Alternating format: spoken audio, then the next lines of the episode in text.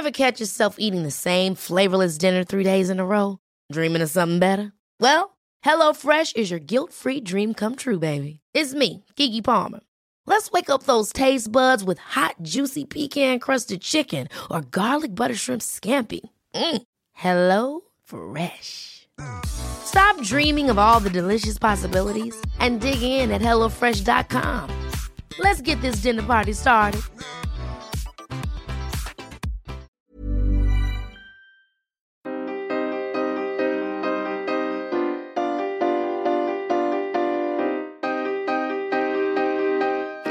Studio 404, Studio 404 l'émission de société numérique.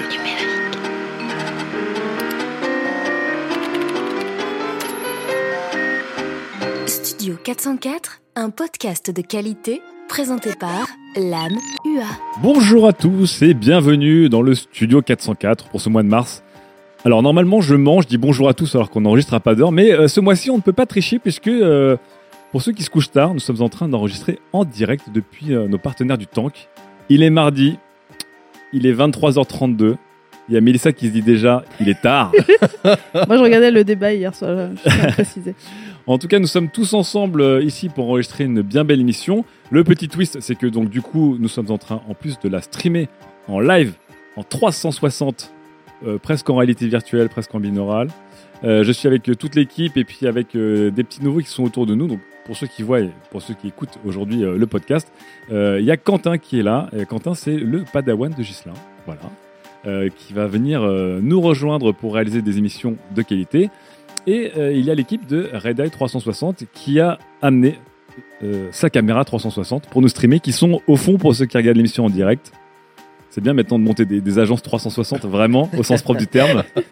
Ça boucle la boucle du mode 360. Exactement. Donc euh, voilà, après pour vous, euh, chers auditeurs, l'expérience ne change pas. Vous ne nous voyez pas, vous ne savez pas qui nous sommes. Je vais accueillir donc mes, mes chroniqueurs. Est-ce que ça va bien, euh, Fibre? Comment ça va? Je vais très bien. C'est Même vrai s'il est tard. Par Tu- contre, Tu l'as dit sur le ton d'un mec qui va mourir. Très marrant. Tu vas bien Je vais très marrant. Parce qu'il se bien. contient, il se tient bien. Parce Juste qu'on est avant, il était hystérique. Ah, Et là, on enregistre. j'ai j'ai plus d'énergie là. Mais en fait, quand tu l'empêches de streamer en live sa vie à 3, euh, 24 heures sur 24, tout d'un coup, il a plus rien à. à- Non, à raconter. 23h32, c'est un palindrome. J'ai trouvé ça très bien. Je suis un peu perturbé. euh, Alors, on inaugure un petit truc aussi ce mois-ci. On s'est dit, tiens, on va, on va donner des petites choses euh, qu'on a envie que les gens lisent ou regardent ce mois-ci. Donc, euh, Fibre, qu'est-ce que tu nous conseilles? Alors, un, un quelque chose d'atypique. J'ai été euh, très impressionné par la publicité Intermarché. Vous l'avez vu ou pas? Non. Fibre, on commence une rubrique, on se dit, il faut commencer par un pub. truc un peu fort, fédérateur. Eh ben, eh, Le mec, il nous conseille eh ben, écoutez, Intermarché. C'est le meilleur truc que j'ai vu depuis Mad Max Fury Road, ok? Donc, et alors, alors vous riez? Parce qu'il y a des gens qui m'ont dit ça et j'ai dit c'est vraiment des abrutis les gens qui disent ça. Je me suis forcé à la regarder parce que je trouvais ça un truc de débile. Je déteste la publicité et franchement, c'est le meilleur truc que j'ai vu depuis Mad Max Fury Road. Attends, Alors le truc- regardez-le. Le truc sur les amoureux, là? Ok, dites rien, spoilez pas, spoilez pas. On en a pas spoilé les pubs. Hein. spoilez pas la pub C'est Intermarché. vachement C'est-à-dire donc une minute, même pas. Ouais, mais je, je la trouve, je la trouve bien foutue et j'aimerais bien. Enfin, pour moi, c'est c'est top niveau. C'est au-delà de ce que je pourrais faire. Fibre, le conseil, la pub Intermarché. Comment ça va? Sylvain Palais. Ça va très bien. Mais je, après ça je maintenant. suis pas du tout d'accord avec film, mais bon. Enfin, si, c'est un très beau film, mais c'est pas une belle pub. Ah. C'est vrai? Ouais. Ah, Ok. Moi, pour moi, euh, franchement, si j'avais le choix entre euh, Intermarché et une autre marque, moi, ça m'a marqué. Tu vois, J'ai- j'ai- j'irais dans Intermarché dans l'espoir euh, d'être dans ce, ce feel good que j'ai. N'en ressenti dites pas pendant plus, la- n'en dites pas Le plus. marketing, ça marche. C'est beau. Bon, Sylvain, ça va bien, à part que. euh, Est-ce que tu peux montrer à la caméra 360 ton pied en 360 et ton panari en, ré- en ré- réalité virtuelle? Ouais, euh, je me suis blessé euh, à Bruxelles ce week-end. Je, me suis fait une ampoule. Un éclat de mine. Une ampoule, il s'est encore battu en sortant ma barre. On sait très t'as- bien ce qui s'est T'as un passé. Oculus entre les jambes Un éclat de mine, ouais, c'est, c'est, c'est mon Oculus Fibre. Voilà. Donc, pour les auditeurs qui sont pas au courant, Fibre nous a revendu son Oculus. Euh, on s'est mis à 3 pour l'acheter, on a fait un crowdfunding à 3. et 33% des gens n'ont pas pu en profiter, c'est de l'arnaque, donc il ne marche pas chez moi. Donc, euh, Donc je dois de l'argent à l'âme et à Ghislain d'ailleurs. et voilà. Euh, Qu'est-ce que tu nous conseilles ce mois-ci Alors moi je vous conseille une série que j'aime beaucoup, que je tends impatiemment chaque semaine et que je regarde légalement bien sûr. Ça s'appelle Legion. Légion. Et c'est une adaptation d'une licence Marvel. Mais ce n'est pas forcément un- une série de super-héros. Pas Ouais, au ouais. sens très classique euh, du terme en tout cas. C'est, euh, ça fait plaisir, c'est, du, c'est, c'est nouveau, c'est- il y a du Wes Anderson, il y a du Fargo, il y a un Ah, peu mais de tout c'est vrai que ça fait très Wes Anderson. ça. Ouais, ouais, mais il y a des directeurs de la photo, des scénaristes, des showrunners qui viennent un peu de, de partout et, euh, C'est hyper surprenant. En hyper tout cas, pour les deux premiers épisodes, c'est vraiment top. Tu peux pas nous la pitcher? Euh, si Faut pas trop, rapidement. euh, dire, non. Ouais, non, mais en, en- en fait, c'est un, c'est un, un héros qui a, qui a pas vraiment de pouvoir, mais qui est malade mental, qui est dans un hôpital psychiatrique. Et il va s'avérer qu'il va se faire récupérer par des gens qui vont lui dire Mais en fait, t'es pas vraiment malade, tu as des super pouvoirs. Sauf que, euh, voilà, tout au long, quand même, tu sais pas à la trop fin, de si la, c'est- la fin de la saison, ça sera tout ceci Alors, à la rêve, fin de la saison, voilà. il se passe. Non, je déconne. C'est beau. Face à toi, Sylvain. Non, on peut même faire un petit tour par euh, Hillary Clinton, Ghislain et Quentin, puisque pour ceux qui regardent à 360, voilà. Et on passe maintenant à Mélissa. Comment ça va, Mélissa? Ça va très bien. J'ai regardé le débat hier soir qui s'est fini. C'est ça que tu veux nous conseiller, le minuit débat 32. Non. Genre, regardez non, le replay, 3h30 de le directeur Non, Scott. j'aurais aimé vous conseiller le débat. J'aurais aimé que ce soit génial. Euh, non, je me suis vraiment endormie. Arrête, c'était très sympa. Non, il s'est passé des choses. très on a appris, euh, au moins, on a pu avoir quelques idées des politiques. Donc ça, c'était une bonne idée, une bonne nouvelle en tout cas. Non, je vais vous parler d'un article que j'ai lu quand j'étais en vacances parce que c'est le La seul meuf, moment. elle passe sa journée à lire des articles et elle part en vacances, J'étais au Japon elle lit des articles. et comme il y avait le décalage horaire entre 5 et 6 heures du matin, je j'ai lu genre en 3-4 jours un article du New Yorker qui doit faire je sais pas combien de signes, mais l'équivalent d'un mini essai sur Trump, Poutine et la nouvelle euh, guerre froide. Ah, C'est hyper clair. Vous comprenez tout à l'histoire de, Ah, la Russie et des États-Unis. 3-4 jours à le lire quand même. hein. Non, mais parce que c'est long. Ouais. Mais quand tu lis, chaque paragraphe est hyper clair. D'accord. Et ça te, ça te résume toute l'histoire et en même temps, c'est pas chiant et tu comprends pourquoi c'est la merde. Tu nous le posteras sur le forum, on le mettra avec euh, la pub Intermarché. Il est top. Et les ça, ça ira bien ensemble. Donc euh, une pub Intermarché, euh, Une série. Une série. un, un mec qui est un malade mental et, euh, et la guerre froide. Comment ça va, Daz? Ça va super bien. Super, super bien. Toi qui joues beaucoup à la Switch en ce moment. Oui, oui, oui, c'est une très sympathique console, ma foi. J'aime bien quand Daz il fait preuve de retenue dans ses mots comme ça. Oui, il n'a pas non, dit Mongolie est- encore. Ouais, non, non, il a c'est pas dit euh, fils de tout ça. Non, non, c'est très sympa. Qu'est-ce que tu nous conseilles à part la Switch ce mois-ci Euh, je conseille un petit jeu, un petit jeu indé. Euh, je sais pas si vous en avez Ah, enfin. parler. Ouais, ouais. C'est à Haute non? Non, j'aimerais bien, malheureusement, j'ai dit jeu. Et non pas simulation dont on sait pas quoi. Euh, non, non, en fait, c'est un jeu qui s'appelle euh, Elite Dangerous. Ah Alors, alors c'est c'est quoi les Dangerous? Parle-nous d'Elite Dangerous. C'est une Elite petite Dangerous, j'en ai entendu fait. parler. Comment, Fais une chronique euh, dessus Euh, Elite Dangerous, c'est l'épitome, euh, voire la quintessence de la vie. Euh, voilà, mais projeté dans, dans l'espace. Voilà. C'est marrant, ça me donne envie d'essayer, tiens. Alors, je vous le conseille, surtout qu'on a euh, parmi les membres de qualité euh, pas mal de prolétaires spatiaux qui nous ont rejoints. Donc, Ouais. c'est très intéressant de jouer avec eux. On les a bien enrichis quand même. hein. On les a bien Ils sont bien beaucoup enrichis. morts, mais on leur a donné des bons tuyaux quand même. hein. Euh, bon, ils sont morts souvent. On a rigolé beaucoup, Oui. mais euh, non, non, c'était un très un, un- un jeu très sympathique qui, qui rapproche les peuples. Il y a des nouveautés, donc tu, tu peux te permettre de dire oui. Et il y a effectivement la version 2.3 qui sort, donc euh, voilà, c'est le seul jeu auquel je joue euh, depuis euh, maintenant 3 ans. donc, euh, voilà. Avec Zelda. Avec Zelda, donc depuis une semaine, tout à fait. Ouais, Très, très sympathique jeu également, sur une très sympathique console. Et on finit ce tour de table donc avec l'équipe de Red Dead 360 qui est au fond Salut les gars Bonsoir. et qui nous a dépanné avec leur chaîne YouTube parce qu'évidemment le nôtre. Non, mais si, il fonctionne finalement. Ah ça, il fonctionne. Ah ouais, retournement de situation. Il y a même des gens qui nous regardent en- avec un casque VR en ce moment. Non, il y a des gens qui nous regardent avec un y casque a vert. y a Attendez, venez, on se rapproche de la caméra comme il faut le voir. Il vient pression, pression, Pression énorme. Bonjour. Mais ils verront ça que dans 3 minutes. Ouais. Dans trois minutes, on entendra. Ouais, Peut-être que le délai anti-suicide est un peu long. 3, minutes, c'est peut-être un peu beaucoup. quand même. Bon, en tout cas, euh, l'audio reprend ses droits et nous, on commence vraiment l'émission avec tout de suite la première chronique étonnante de Mélissa.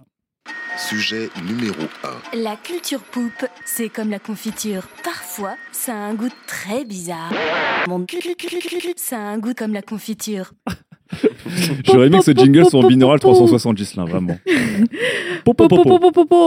Opération Modestie. À 404, je vais moto-holder. Et partir. Holdé. Moto-holder et partir explorer un monde de merde. Alors, on ne parle pas, Littéralement. on ne parle pas Ça part ici vraiment de caca, mais de la culture poupe. Et la surprise a été totale. Totale, totale, totale, totale. C'est peut-être tout le génie Tu vas faire ça pendant toute ta chronique. de la... non, j'ai les trois premières lignes. C'est tout le génie de la culture poupe. Solliciter tous mes sens pour me faire péter un câble. En fait, elle, elle- elle a suédé sa, sa culture poupe. Alors, nous subé, tout a commencé quand j'ai tapé YouTube Poop dans Google. voilà, ça, ça, simplifie vite. La première vidéo qui ressort met en scène Bob l'éponge.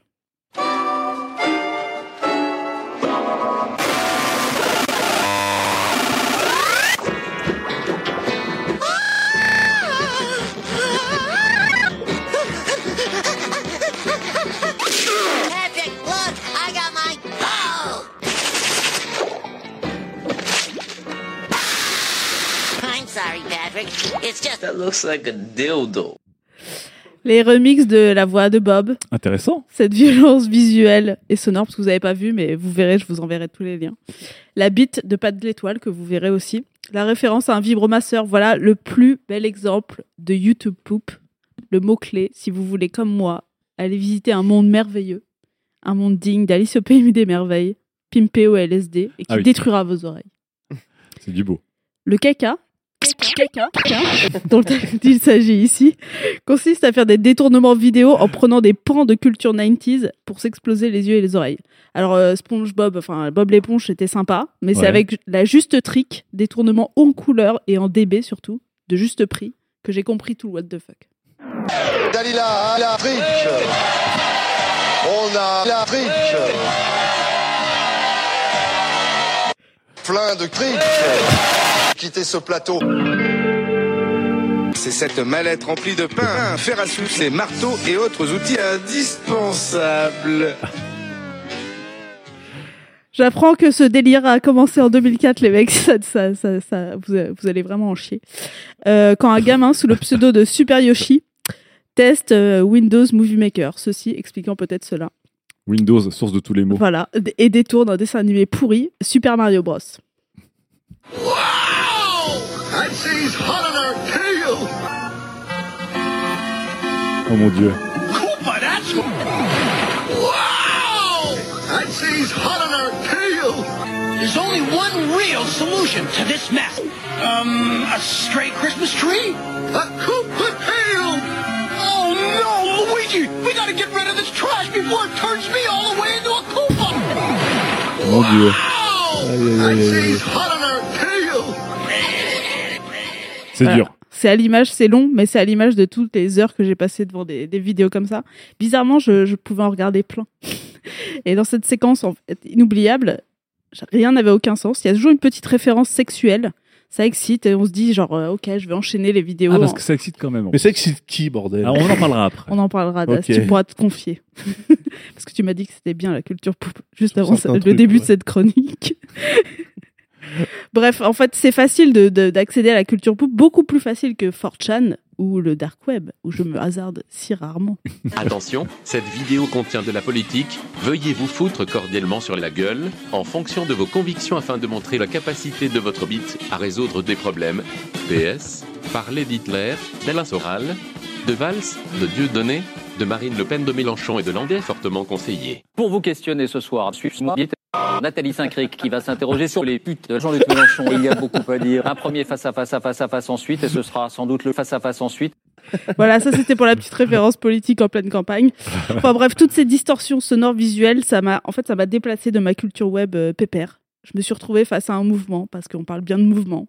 Certaines vidéos répondent à d'autres, il y a une émulation. Ceux qui font des vidéos ça, ne veulent pas s'appeler des artistes, mais on- là on voit du surréalisme. Ah ouais, Bon, carrément. Je pense que Aragon, Magritte et Dali sont en train de se retourner dans leur tombe. Oui, kiff. Mais il y a quelques petites techniques en fait pour rentrer dans cette sexe ou, ou sexe.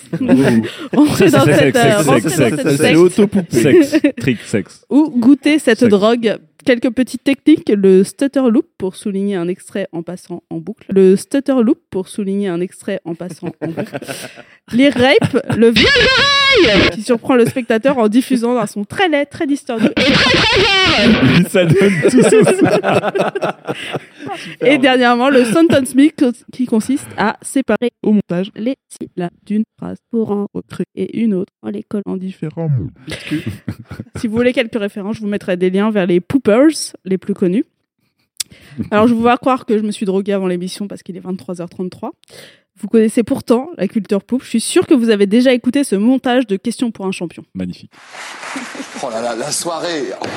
Oh là là, le chantier. Bref, nous sommes en 177, en l'an 1, 8. Ça, c'est génial. Depuis 89, quelle famille de médicaments? Particulièrement utilisés pour le dallage des sols Oui, Roger. La Guadeloupe Non. Allô, maman Bobo Non. non, non, c'est bien. Écoutez, on a l'air de se moquer, on ne se moque pas du tout. Parce que c'est facile de rire, mais c'est nectarifère. Nectarifère. Ah, tu connais tes classiques euh, du coup fibre. Mais je l'écoute tous les dimanches soirs pour me remonter le moral. What a trip, guys! Oui, lorsque mes yeux ont explosé avec mes oreilles, je suis venue à réaliser pourquoi j'aimais, tant, tant tous ces passages de, de l'Internet. Car c'est souvent ce qui fait qu'on traîne sur Internet, en fait, l'absurdité. Au fond, les reaction GIF, les lives de flaques d'eau, les mèmes, les loltoshop, toutes ces productions de la culture web créent l'adhésion parce que c'est absurde, c'est drôle, c'est malaise, mais en même temps c'est beau. La culture, culture poupe, en fait je m'auto-poupe, c'est magnifique, parce qu'il est trop tard. La culture poupe, c'est là. tout ça poussé à l'extrême à partir de pans de web qu'on connaît déjà. Par exemple, pour trouver un YouTube poupe du Keyboard Cat, c'est hyper facile.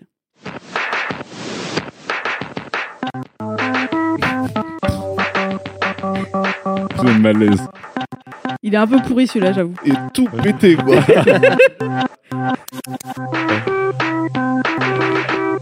ah, il y en a deux. Oh, en canon, c'est en canon. Ah là là.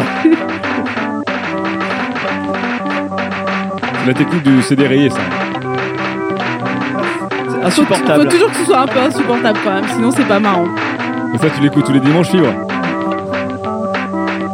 Ça, c'est quand t'as deux onglets qui diffusent son dans, dans Chrome et que tu les cherches, tu vois. Ça, monsieur, c'est comment je suis sortie de ma bulle. Franchement, cette vidéo, c'était un peu, je me suis dit, ok, ok, ceci existe, tout existe, tout est possible.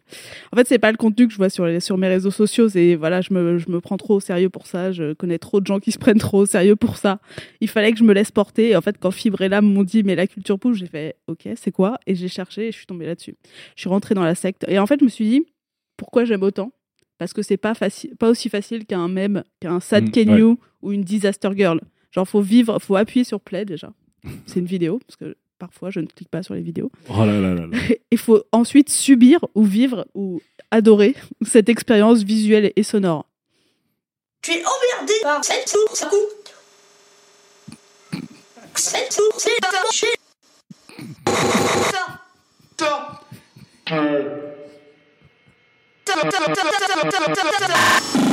Déjà, ça, ça peut aller. Ça, ça c'est insupportable, on est d'accord. J'ai eu l'impression, Daz, de toucher la créativité dont seul Internet peut nous gratifier. Euh, toucher, euh, toucher le sphincter de la, créativité comme ça du bout du doigt. Malgré tout, c'est réjouissant, c'est déstabilisant. Regardez, on sourit tous à l'heure qu'il est. C'est Ça- nerveux. ça va plus loin que la culture LOL, ça va plus loin que la culture troll, ça va plus loin que la culture C-punk, ça va plus loin que tous les drogués que je connais. C'est en dehors de toute expérience connue. Tous mes repères ont été euh, en gros foutus en l'air. C'est pas une autre planète en fait, c'est une espèce de trou noir qui absorbe tout ce qu'on connaît d'internet, du surréalisme, de la folie des gens en fait, de tout. En fait, ça m'a tellement ouvert les chakras que j'ai eu envie d'aller dans tous les tréfonds tarés d'internet pour me distordre tous les sens. Et en fait, j'ai vraiment repoussé les limites juste avec une, une recherche Google, quoi. Ça qui est fou. En fait, euh, le YouTube Poop, c'est un, un ride, je dirais même un rail, qu'on devrait se faire régulièrement pour se rappeler de tout ce qu'on peut inventer sur Internet. Et c'est facile, il y en a partout sur Internet, aux quatre coins d'Internet.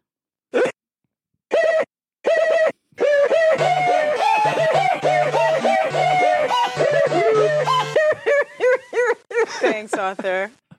C'est juste pour me troller ça. Voilà, c'est la fin. Ah, magnifique, magnifique. Très belle chronique. Euh, Mélissa, je pense que tu as marqué des points Sylvain Palais euh, là, euh, pour toute la saison. Ouais, en ouais, termes d'imitation, de, de roleplay, euh, de bruitage, tu as été très loin. Il y a un moment, j'ai cru entendre ce que pourrait être Yuri, hein, l'IA de trajectoire dans deux ans. Si on continue de la nourrir avec tes conneries. J'ai entendu des, des- des très belles choses. Alors, la culture poupe, c'est intéressant parce qu'effectivement, comme tu dis, Mélissa, ça existe depuis longtemps. Les plus aguerris des auditeurs de 404 nous diront, mais évidemment qu'on connaît depuis longtemps, etc. Mais c'est pas si connu. Et comme tu dis, effectivement, c'est pas quelque chose qui est attirant au début, puisque forcément, c'est fait pour être euh, obscur, sans direction, euh, dur sans rien. même quand tu vas sur YouTube, tu as YTP entre crochets souvent, Ouais. pour signaler que c'est du YouTube Du Poop. ouais. Si tu sais pas, tu sais pas quoi. Bah ouais. tu vois une photo de Bob l'éponge, tu dis, j'ai pas regardé un extrait de Bob l'éponge, tu vois, je m'en fous. Enfin, soit je regarde à une époque Bob l'éponge, enfin, tu vois, je, je me fais pas des petits extraits parfois comme ça, sauf si je cherche un truc hyper précis. Alors Mélissa, qui est donc plutôt normalement raisonnée et raisonnable, donc c'est perdu et accroché sur la culture poupe, qui est quelque chose de totalement gratuit et chaotique. Euh, quel a été, vous, euh, chers collègues, votre contact avec le YouTube Poop et qu'est-ce que vous en pensez? Est-ce que vous en consommez déjà? Oui. Sylvain Oui, mais un petit peu comme, euh, bah, comme tu dis, Mélissa, et comme dit Fibre, euh, pour se redonner le sourire, euh, un moment, prendre un rail, etc. Moi, je pense que c'est une culture qui est très liée à celle de, bah, à celle de 4chan euh, chez les Américains et à celle de jeuxvideo.com en France. Ouais. Et ce que je trouve justement, c'est que c'est pas chaotique du tout, moi. Il y a une vraie culture avec des vrais éléments qui sont repris hyper souvent. Euh, les émissions de télé avec Thierry Beccaro notamment. euh, des extraits de dessins animés de Mario et de Zelda, qui sont Ouais. des, des vieux dessins animés hyper pétés euh, que, que- voilà, qui foutent la honte. Zelda, un, un dessin animé vieux, mais très très sympathique. Ouais, je, ouais. Le Mario était dur. Qui a très, qui a très bien vieilli d'ailleurs. et, euh, et du coup, il y a quand même, pour moi, derrière des règles du YouTube Poop, c'est pas si chaotique que ça. C'est c'est encore. C'est ça que je trouve encore plus intéressant, c'est que derrière, tu vas essayer de C'est déceler. très codifié, en fait, C'est c'est très codifié, ouais, ouais j'ai l'impression. Fibre. Alors moi j'ai j'ai commencé assez tôt avec le site euh, Y euh, You Oui. Demand No Dog donc euh, YTMND voilà. NB Je sais plus, ND, ouais, t'as raison. Ouais, t'as raison. Ça commence euh, bon c'est un site très particulier. Allez-y euh, une fois C'est un des plus vieux même d'ailleurs d'Internet. Oui, voilà, c'est ça. Et c'est un peu euh, le, vraiment le début de la culture même, avant même que le mot même soit euh, hors du, du monde de la sociologie. De la génétique. Ouais, de la génétique, excuse-moi. Je, ce que je, je trouve intéressant, c'est que vous savez, ces Tumblr de Reaction GIF Ouais. qu'il y avait, c'était insupportable. Genre, on n'en Oh, peut c'était rigolo au début. C'était rigolo, mais très rapidement, c'est devenu insupportable. Et je trouve que la, on va dire, finalement, avec euh, les outils d'Internet et un outil comme Instagram, c'est très facile de faire des choses très belles malgré nous. Ouais. Et finalement, faire des choses moches, ben, ça nécessite un vrai effort de créativité, puisqu'on a des outils qui, qui vont vers un, un consensualisme de l'esthétique. Donc tu rejoins un peu Sylvain, il y a quand même une codification, un effort pour faire n'importe quoi. Oui, c'est-à-dire, c'est Enfin, aujourd'hui- C'est pas n'importe quoi. L'idée, c'est de dire c'est plus dur de faire du moche et du laid et du, euh, et du, du- du sonorement euh, co- compliqué Ouais. que quelque chose de très doux et de très. euh, voilà, parce qu'on a des outils qui nous accompagnent automatiquement. Donc, et ça, déjà, ça nous rafraîchit. Et en plus, il y a un effort, enfin, il y a quelque chose de- de- d'intéressant derrière. Et j'ajoute juste quand même que il y a quand même quelque chose que j'aime pas trop dans le YouTube Poop, c'est que c'est une, encore une fois la culture hipster de l'ironie. C'est-à-dire que euh, on essaye de faire. euh, par Syl- Sylvain disagree. T'es pas d'accord Avec sa Non. casquette. Ah, il a- il a d'autres lignées T'es pas comme d'accord ça Moi, je, trouve ouais. que, que le YouTube Pub, c'est le summum de l'ironie. C'est-à-dire que Bien sûr. on prend des, une iconographie euh, euh, super normale et on, lui, on, on, inver- on en inverse le sens. On prend du son qui est harmonieux, on, on en inverse le sens. Voilà. Euh, elle est- euh, Enfin, dans, dans YNT. Non, YTMND. YTMD, maintenant elle est plus calée que moi, donc c'est parfait. Euh, de- de- typiquement, ils mettent de l'Arial Ouais. en, avec un petit effet word art Ouais. pour dire les titres des sites. Et après, tu as une image derrière. Et ça, c'est euh, au niveau du graphic design, c'est l'ironie totale. C'est-à-dire, ah, je vais faire un truc en Arial, ça va être trop créatif. Ouais, mais tu peux le prendre premier degré aussi. Est-ce que- est-ce qu'on peut encore compter les degrés dans le YouTube Poop ou pas? Ou est-ce qu'à Oula, entre non. le premier, le deuxième et le C'est comme les degré- niveaux du web, tu sais. Pardon. C'est vrai que tu as parlé du C-Punk, euh, et pour moi, ça rejoint un petit peu ça aussi. et- Ouais. et- et- Alors le C-Punk pour les gens qui ne connaissent pas. Alors le C-Punk, c'est une sorte de mouvement, euh, pour moi, premier degré, du coup, Ouais. de euh, s'habiller euh, de manière hyper, euh, hyper années 80, euh, voire 90, de mettre des dauphins partout, des trucs fluo, du word art, euh, Du se rose, colorer les cheveux, du rose, du bleu, du fluo, etc. etc. Bah, c'est Katy Perry, quoi. Ouais, un peu, ouais. Enfin, en moins, en moins c'est- mainstream. C'est le dauphins. mainstream euh, Mhm. et euh, effectivement représenté par Katy Perry. Mais je, re- je rejoins euh, tout à fait Fib sur le côté. euh, euh, c'est très dur aujourd'hui de faire des trucs moches. Et c'est pour ça qu'il y a ce genre de mouvement, j'ai l'impression, que certains euh, commissaires d'exposition qualifient de post-internet. Ce qui est marrant, c'est que tu as toujours Mais un, tiré d'internet. t'as un jeu du chien et de la souris ou de l'œuf et de la poule du qu'est-ce qui est frais, qu'est-ce qui est récupéré, qu'est-ce qui est calculé, qu'est-ce qui ne l'est pas. Et en fait, le, le poop qui a l'air d'être complètement gratuit ne l'est finalement pas du tout. ouais, je pense, ouais, effectivement. Das qu'on n'a toujours pas entendu parce qu'il Oui. les prenait trop de temps à juger, ses camarades. Non, non, je juge pas du tout. Euh, tout ça grâce à Windows Movie Maker. Et oui Eh oui. Alors, je sais pas qui a développé ce truc-là, mais je pense qu'il a une place à côté de Jeff Chien, le mec de chez Adobe, là, Ouais. qu'on voit sur, sur Photoshop. Non, bah, c'est euh, c'est très sympa. Alors, moi, par contre, ça, c'était un bruit d'iPhone qui est tombé. Ah, je crois que t'avais cassé ta Switch. c'est mon iPhone. Euh, mais c'est pas grave parce que je l'ai eu gratuitement. Euh, que dire, que Merci, c'est gentil. Putain, ils sont vraiment partout, les mecs de Red Eye euh, 360. T'as vu ça Merci beaucoup. Du SAV 360. En fait, c'était un moment de Euh, non, en fait, euh, euh, le. YouTube, le YouTube Poop, pour, euh, j'en j'en parlais en rigolant euh, avant l'émission, je trouvais que les mecs qui aiment le YouTube Poop, c'est les mecs qui aiment bien euh, Jackass. Tu vois, donc c'est des blancs en fait. Et, euh, mais Il c'est un fallait fait. ce point, il fallait Malheureusement, ce c'est un fait.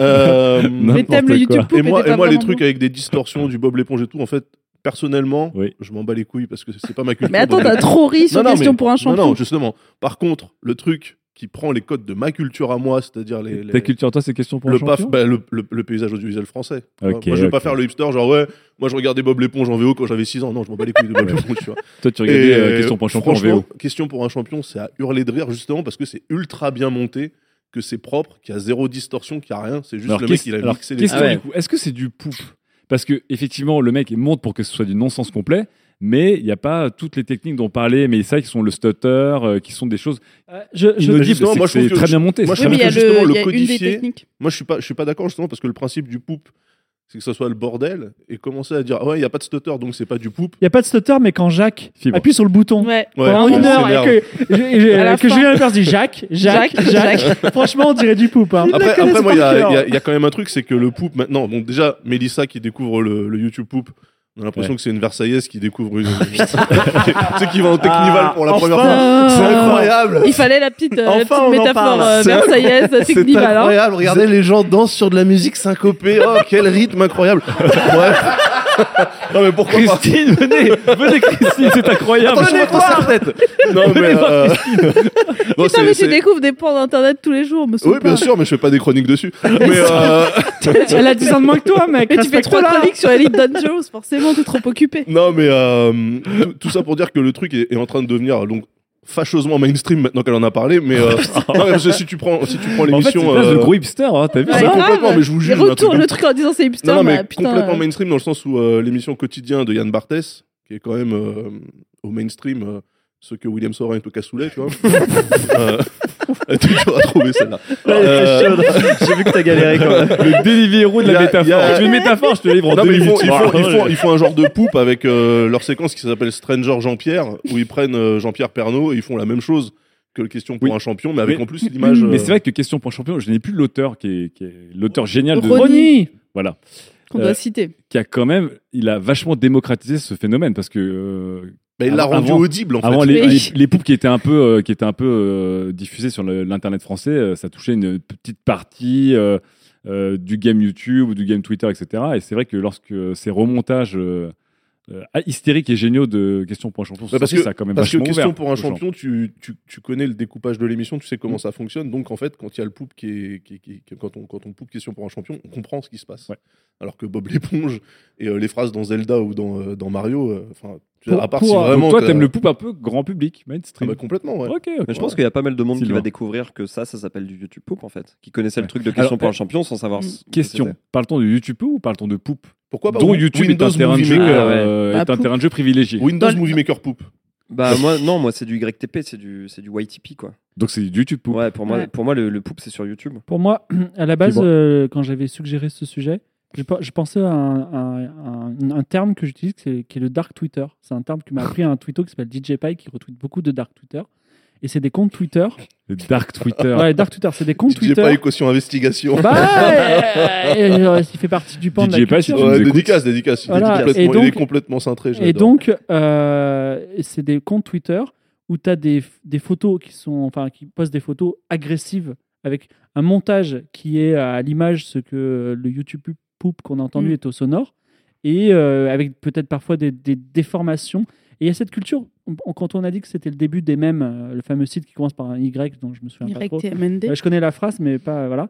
Eh bien, en fait, c'est tu as d'abord une image qui est travaillée pour être déformée, enlaidie, et après, elle arrive à un certain succès, et elle est reprise, elle est retravaillée, retravaillée, et en fait, il y a, il y a un, un espèce de, de succession d'images dont on oublie d'ailleurs les auteurs initiaux, etc. Et il y a ça beaucoup qui se fait sur Twitter, c'est-à-dire on reprend les mêmes, on les retravaille, on les enlaidit, et il y a ça en permanence. Et aujourd'hui, Il y a une dégradation, une dégradation progressive. je sais pas si euh, vous avez vu, mais les comptes Twitter de mèmes les plus, euh, les- qui ont le plus de succès en ce moment, c'est des mèmes positifs, c'est-à-dire tous les mèmes, Respectful Memes. voilà, ou wholesome memes, c'est-à-dire c'est des mèmes où- qui avant étaient dénigrés ou, ou nous caricaturaient nos comportements et maintenant ra- enfin, racontent l'inverse ironiquement, mais c'est des Eh messages ben, positifs. Puisque tu parles de ça, et puisque Mélissa parlait aussi de mèmes plus connus et plus logiques ou raisonnés, est-ce qu'à un moment, euh, YouTube, euh, enfin non pas YouTube, pardon, Internet, c'est une sorte de terreau infini de samples, un peu, d'éléments euh, culturels, graphiques, sonores, etc. Et que le poupe, comme les autres, en fait, s'amuse à recycler et re-recycler et mélanger et rajouter un énième degré, etc. sur absolument tout et n'importe quoi au final. euh, et on se retrouve sur euh, toute forme de création, qu'elle soit gratuite, pas gratuite, ordonnée, pas ordonnée. Et- Mais, mais qu'est-ce que le caca sinon euh, le recyclage de la nourriture qu'on mange? Et euh, qui va un peu, qui va un peu Et là, devenir. on terminera là-dessus. Non, mais- insupportable. Non, mais qui va devenir le terreau euh, des, des plants de tomates que, que nous allons manger ensuite? Métaphore filée. Ouh. Ce sera la chronique de la métaphore. De 404 métaphores. moi, moi j'avoue que je m'y perds un petit peu dans les, dans les degrés là, parce que tu vois, je, je sais plus en fait. Mais c'est peut-être intéressant, c'est peut-être la fin du degré, en fait. Non, Bah, je pense pas que de c'est juste degré. de l'absurde, quoi. C'est une culture Ouais. de l'absurde. Euh, mais oui, mais est-ce que l'absurde calculé Oui, mais reste de voilà. l'absurde? Voilà, est-ce que quand l'absurde il est calculé, c'est tu perds l'absurde et qu'à la fin la méta est tellement forte que comme on dit, il n'y a plus de notion de degré. La Alors- mais de tous les mecs qui font de la- du poop ne, Ouais, ne mais ça- calculent pas, quoi. Alors, je Mais si, Bah si, bien sûr que Non, si. non, quand, non, tu non. fais, quand tu fais du montage, aussi Non, mais pourri soit-il, t'es obligé de calculer parce que t'es devant ta, ta, ta, ta, ta Non, ligne mais de montage. Mais mais là. à mon avis, il a juste pris son dessin animé, il a commencé à Non, truc Mélissa, pour moi, euh, on a parlé des, des samples de Julien Lepers de Ronnie. Il a fait trois samples. Le premier, il a 1,2 million d'écoutes. Et après, c'est un peu moins, c'est 800 000, Hmm. 400 000. Il a fait trois samples. Pour moi, c'est le travail d'une vie. C'est-à-dire que. Non, mais je suis sûr qu'il a écouté. Fibre, je suis sûr qu'on a, on affaire à un mec qui a écouté, qui a tout Ouais, enregistré. genre 10 saisons et qui après s'est dit qu'est-ce que je fais? Parce que pourquoi? Parce que quand on a eu ça et c'est quand même été un gros choc euh, d'audience il y a des tas de gens qui ont essayé de faire pareil personne n'a fait le, cette chose là à ce niveau là Mm. je pense que c'est vraiment Stranger Jean-Pierre chez Quotidien. il a masterisé le Ouais. truc, quoi. Ils Voilà. n'ont pas les mêmes moyens, mais euh, ils arrivent à faire des trucs euh, clean aussi. Parce que euh, là, en plus, il y a vraiment la vidéo pour le coup. Parce que le truc de question pour un champion, il n'y avait pas la vidéo, c'était que de l'audio sur son. SoundCloud. Ouais. Tout le reste, c'était. euh, le, SoundCloud voilà, le truc de quotidien, lui, t'as vraiment le Jean-Pierre Pernaut euh, à l'image et c'est propre. ouais mais C'est super propre. enfin il faudra les réécouter mais le troisième de Ronnie par exemple il interviewe quelqu'un il dit bon alors vous rentrez en école vétérinaire le mec fait oui oui Ouais. alors vous aimez pas ça? Oui. Euh, si j'aime ça tu vois et en fait la conversation est hyper naturelle t'as l'impression c'est c'est fou ça, ça et je pense que c'est un travail de malade mental c'est c'est pour ça d'ailleurs que Mais ça veut dire c'est que c'est un pan de Non, mais énorme comme tout, do- du coup, comme tous les pans culture qui ont, enfin, on- n'arrive même plus à noter le nombre de degrés, mais on n'arrive même plus à noter à chaque fois le nombre de sous-écoles et de niches, de niches, de niches. Et on se rend compte que finalement, dans le poup aussi, tu dois avoir des écoles du poup où effectivement, il y a un mec qui dit, je veux vraiment mixer n'importe quoi dans Windows Movie Maker. Et t'as un mec comme Ronnie qui dit, je vais ciseler un truc, genre, euh, je vais faire du rodin, euh, du n'importe quoi, Mhm. un peu ça. Et donc toi, Das, t'es plus euh, Ronnie. Moi, je préfère quand le truc est audible. et vous, vous êtes plus euh, Sylvain, euh, Fif, vous Ça êtes plus, dépend. euh, grand n'importe moi, quoi. moi, effectivement, j'aime bien les YouTube français parce que ça prend des, des pans de la culture qu'on connaît mieux, puisque souvent ça vient du PAF, etc. La France d'abord, disait mais Madame Le Pen. y a- Ah oui, mais elle a raison des fois, Madame Le Pen. il y y a notamment un, un- un YouTube poop hyper connu avec. euh, comment il s'appelle le tennisman? Partir de Versailles, Daz. Guy Forget. Euh, Non, pas Guy Forget. Seb euh, Shinobi Guy Forget. Kinder Bueno, là. euh, ah ton gars Oui, son gars, voilà. On est à la pub. Intermarché, là, Intermarché. Intermarché.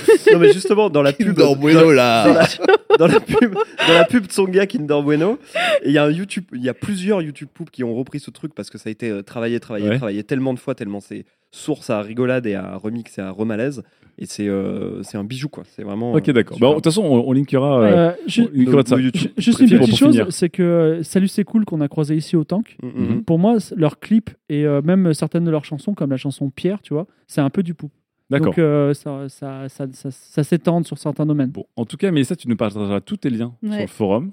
euh, parce que je sais, je sais qu'une partie de notre, nos auditeurs diront Ah, effectivement, comme dit Mélissa Hall, on connaît trop le poup, c'est connu, etc. Mais, Mais- je pense que beaucoup de gens vont découvrir. Et j'attends qu'un auditeur de type le vrai Curtis ou Spicious-Man, qui a beaucoup de temps, s'amuse à faire un poup de 404. Je pense qu'il y aurait de quoi faire des choses. Rien assez qu'avec cette sympathiques. Bah, émission. Mélissa, Mélissa a tout fait. Ouais, c'est vrai. Allez, on attaque tout de suite la première FAQ.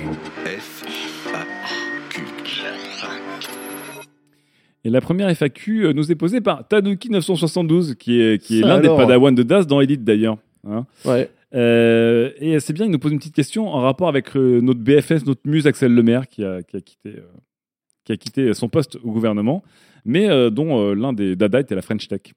Et il nous dit à quoi vous pensez lorsque vous parle de la French Tech en général? Parce que je pense que certains ont une vue un peu moins tendre qu'Axel Lemaire sur la French Tech. Daz, je te vois ricaner. Ah, ouais, ouais, ouais. Je te dis French Tech, tu y crois ou pas? Je pense à un Alors là- coq, un coq en origami. Ouais. Meilleur logo ever. Euh, bah, la French Tech, enfin, Donc la French Tech, c'est un mouvement des start c'est un français mouvement, voilà, qui veulent pour- cartonner à pour mettre, l'étranger. voilà, pour mettre en avant les, les startups, les startups françaises. Ouais. Euh, comment dire en restant bienveillant? C'est quand même mon, mon défi de la soirée. Euh, L'intention est louable. Elle est sympathique. L'exécution est euh, malheureusement à chier. Et encore une fois, là où il y a euh, le gouvernement qui défriche des territoires, il y a souvent des mecs sortis d'école de commerce. Ouais. Donc euh, le fond est pourri. Dis donc, t'es dur avec la banlieue sud de Paris entre Versailles, Julien Josas pour HEC, tout Banlieue ça. tu- ouest, banlieue ouest. Banlieue ouest, Ouais, sud-ouest, bah, ouais. bien sûr, on les respecte On est pas. banlieue est. hein. Mais euh, voilà, 94. Mélissa et moi, on sait. Euh, non, non, en fait, euh, ouais, comment dire? Je- Alors déjà, moi personnellement, ça va, ça va sortir de la FAQ, mais je pense que l'esprit startup, Oui. c'est un cancer en fait. D'accord. oui. Voilà, déjà de base. Voilà, donc, une startup Voilà. déjà à l'américaine, c'est insupportable. Mais alors quand on essaie de faire comme les Américains en France, c'est ce dégueulasse. qui est bien, c'est qu'on est logé par le tank, qui est donc. euh, Bah non, mais il y a quoi- y, y a de startup? Les mecs, ils ont un bâtiment, ils disaient si vous voulez, on vous prête des bureaux. Voilà. Non, cool. mais ouais, rempli de start-upers. Ouais, ça fera plaisir, ça les fera plaisir aux locataires du tank. Mélissa, qu'est-ce que, que- quand on dit la French Tech, qu'est-ce que tu en gardes comme souvenir? Enfin, ça existe encore, mais Je ne sais pas. tu ne sais pas. Je... Non, mais je. Bon, elle va je- découvrir ça dans 6 Non. ou 7 ans. Ils hey, les gars, j'ai découvert un mouvement underground. Ok. La French Tech. La Tech, French tech. Tech. Tech, tech, Das, tech, das, tech, das. tech, Ok, tech, ok, tech, ok. tech, tech, tech, Ouais, je suis encore en train de le tech, boucler, tech, tech, pardon. tech. Non, mais oui, j'aimerais que, que ça m'inspire beaucoup, qu'on ait Mais genre non, mais plein si tu de, t'en de, fous, c'est une de gens avec des super idées. Si tu t'en t'as le fous, droit tu de t'en t'en fous. foutre. Les journalistes. Mais les Ben grandes oui. idées web en France, c'est Blablacar et, C'est et pas mal, quel- c'est pas mal. quelques personnalités euh, françaises qu'on connaît qui vivent désormais aux États-Unis. Voilà. Loïc. Loïc the Loïc. Die. Loïc the Loïc. Die. Xavier Niel, mais c'est pas exactement. Enfin, je sais pas si ça correspond en fait. Très bien. Sylvain, est-ce que la French Tech, ça t'inspire quelque chose? Euh, la French Tech, je trouve que c'est très politique. Ouais. C'est euh, presque de la récupération politique en vrai. C'est Mhm. même, je pense, 100%, 100% par récup. récupération politique. Ouais. Après, si ça a pu aider des startups françaises à accéder à des contacts, à des levées de fonds, etc. À disrupter etc., des marchés. Écoute, pourquoi pas, c'est louable. Euh, Il y a juste un truc très drôle qui s'appelle FrenchTech.io, je crois, qui est un générateur de, Ah, de faux noms de startup et de faux, fausses propositions de valeur startup qui est très très drôle. Je crois qu'on en a parlé sur le, sur le forum. FrenchTech.io. Fibre pour finir. Alors, j'avais un avis négatif jusqu'à il y a quelques mois. Ouais. Parce que pour moi, c'était euh, des initiatives louables comme euh, Quant ou euh, Viadeo. Mais. euh, Initiative louable via Déo Louable au Bah, sens, on peut l'allouer, quoi. Enfin, si vous- en fait, il y a un- on, a, on commence à avoir un problème de souveraineté. C'est-à-dire que je m'aperçois. Oh. Jusqu'à, non, mais jusqu'à présent, je faisais la blague. Je disais, ah ah, faites vos sauvegardes Google parce qu'on sait jamais si demain il y a une guerre France-USA, vous pourrez pas accéder à Google. Ben, avec Trump, je me dis peut-être qu'un jour il va dire, euh, c'est, c'est connards français, vous pouvez plus aller sur Gmail et, et voilà quoi. Donc euh, moi, j'ai tout mon Google Drive, c'est toute ma vie. hein. c'est euh, voilà. Mais euh, effectivement, aujourd'hui, nous sommes le 21 mars. Et c'était quoi le jour le 21 mars? Le printemps. Non, c'était hier. Ok. C'était le jour de France IA. Et parce que juste avant de partir, Axel Lemaire, euh, dans son avion, suicide et elle a quand même créé un truc. Le, mouvement, le mouvement pour la souveraineté française des IA. Et ça vous concerne un petit peu parce que figurez-vous que Qualité possède une IA qui s'appelle Yuri dans Trajectoire. Ouais. Voilà. Et effectivement, il y a un. En ce moment, enfin, comme les. Comment dire sa- sa- Sachez qu'en France, on a une excellente école mathématique. C'est-à-dire que nous Qui s'appelle avons- Trajectoire. non, non, non, on a une école, on a, on a, une, on a une tradition mathématique euh, Ouais. avec beaucoup de, de médailles Fields, tout ça, et un bon enseignement. Et euh, les IA, c'est une technologie qui est principalement mathématique, plus que. euh, voilà, enfin, il y a besoin de beaucoup de millions derrière tout ça. Et je pense qu'on a moyen de s'en sortir et d'avoir une souveraineté comme on a eu une souveraineté avec euh, Galilée-. Galiléo, des Mhm. choses comme ça. Voilà. Vivement toutes les startups en IA, comme on a eu les startups en, En EO. EO, ouais, tout à fait. Allez, on attaque en tout cas tout de suite la seconde chronique. Et c'est une surprise de tonton Daz. Sujet numéro 2. Quand le financement participatif commence à sérieusement fouler la foule. Wow. Enfin, cette chronique que j'attendais tant. Alors, encore une fois, je ne suis pas à l'origine de ce titre. Le coupable, vous le voyez, il a un pull violet. Alors, euh, donc deux des piliers d'Internet sont la solidarité et le pouvoir de mettre directement en relation l'offre et la demande, en bypassant les intermédiaires qui n'apportent strictement rien au processus créatif. Donc, par exemple, pour la musique, euh, on dégage la maison de disques et on met les clients directement en relation avec, euh, avec les artistes. L'arrivée du crowdfunding était donc une étape logique et bienvenue du web participatif pour satisfaire ces deux piliers. Quelque part en 2013, il me semble, Fibre Tigre prédisait une mort rapide du crowdfunding. Mais pas du tout, je disais juste que c'était Tu pas prédisais une mort rapide du crowdfunding. J'ai- pas pas, pris le temps de chercher le sample, mais tu le prédisais. Comme toutes les prévisions de Fibre Tigre, elle ne s'est évidemment pas réalisée. Au contraire même, le crowdfunding a continué à croître de manière exponentielle. pour des produits de consommation, pour des projets artistiques, des œuvres caritatives. On a vu des projets ambitieux prendre corps, mais on a aussi vu des arnaques, des projets mal montés. On se souviendra du drone Lily, de la glacière Coolest Cooler et de Star Citizen. Dédicace. Et puis, les chacals ont commencé à arriver. On a vu des entreprises parfaitement rentables se lancer dans le crowdfunding, comme par exemple Universal qui euh, lance un, un projet de collecte de dons, enfin de, de, de précommande. financement, voilà, pour financer donc le pressage des vinyles de son catalogue. C'est quand même assez, assez marrant. Classic shit, me direz-vous. Et puis moi, mon monde a changé. J'ai vu une bascule des valeurs, un truc avec une magnitude au moins aussi importante que la normalisation du selfie. Car oui, le selfie, qu'il soit dans un ascenseur ou avec un filtre Snapchat, Snapchat pardon, pour faire troisième degré, c'est toujours autant de l'autosucing. Faites pas comme si vous saviez pas. Donc disais-je, mon monde a changé avec un truc inédit à mon niveau d'homme du peuple, la gratte décomplexée.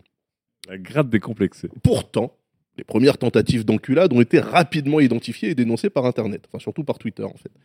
Je pense à Locan Sardari. Ah, Locan. Pensez pour Locan. Locan, petit prince du partage en HD qui, Parti trop tôt. dès 2011, avait proposé à des lecteurs de financer ses, vac- pardon, ses expériences moyennant participation contre un DVD en HD. Alors déjà, un DVD en HD, ça sentait chelou. Mais si l'entreprise a viré chocolat, ce n'est pas tant à cause de la proposition de départ, aussi pété fut-elle, Ah, Il voulait faire le tour des États-Unis en vélo. Faut Ouais, faut il voulait la- traverser Et en ouais, camping-car. et en camping-car et en relais. Ça fait trois raisons de mourir, mais bon. Euh, donc c'est pas tant à cause de la proposition de départ que parce que le produit final, son fameux film en HD, n'a pas tenu toutes ses promesses. Aussi bien dans la forme que dans le fond, et c'est un euphémisme là. Locan s'est donc pris pas mal de critiques sur ce projet qui avait levé beaucoup moins d'objections, c'est vrai quand même, euh, au moment où il a été présenté. Alors que d'autres se sont fait fumer en frame zéro, dès l'annonce du projet, à l'image de Daria Marx, euh, Twitter, qui avait lancé en 2013 une cagnotte litchi pour se faire payer son scooter. C'est dur. Là, le, le seul truc concret. Là, le seul truc concret produit à l'issue du financement, c'était éventuellement le CO2 généré par le moteur du scooter et l'assurance que son agoraphobie ne l'empêcherait pas de se déplacer dans Paris. Noble but. Alors, je vais pas vous mentir, j'étais assez critique de la démarche des deux exemples cités. J'aime bien quand tu dis comme ça, de manière très mesurée. J'étais assez critique. Alors que t'as dû envoyer des volets de scud. Non, non, non, moi, sur, enfin, sur, sur mon échelle de valeur, j'étais critique des deux, euh, des deux projets, mais sur mon échelle de valeur de l'époque, je précise hein, de l'époque, le second projet, donc celui de Daria, était bien plus abusé que le premier, qui lui n'était qu'un énième projet mal pensé, mal lancé, mal mené et mal fini.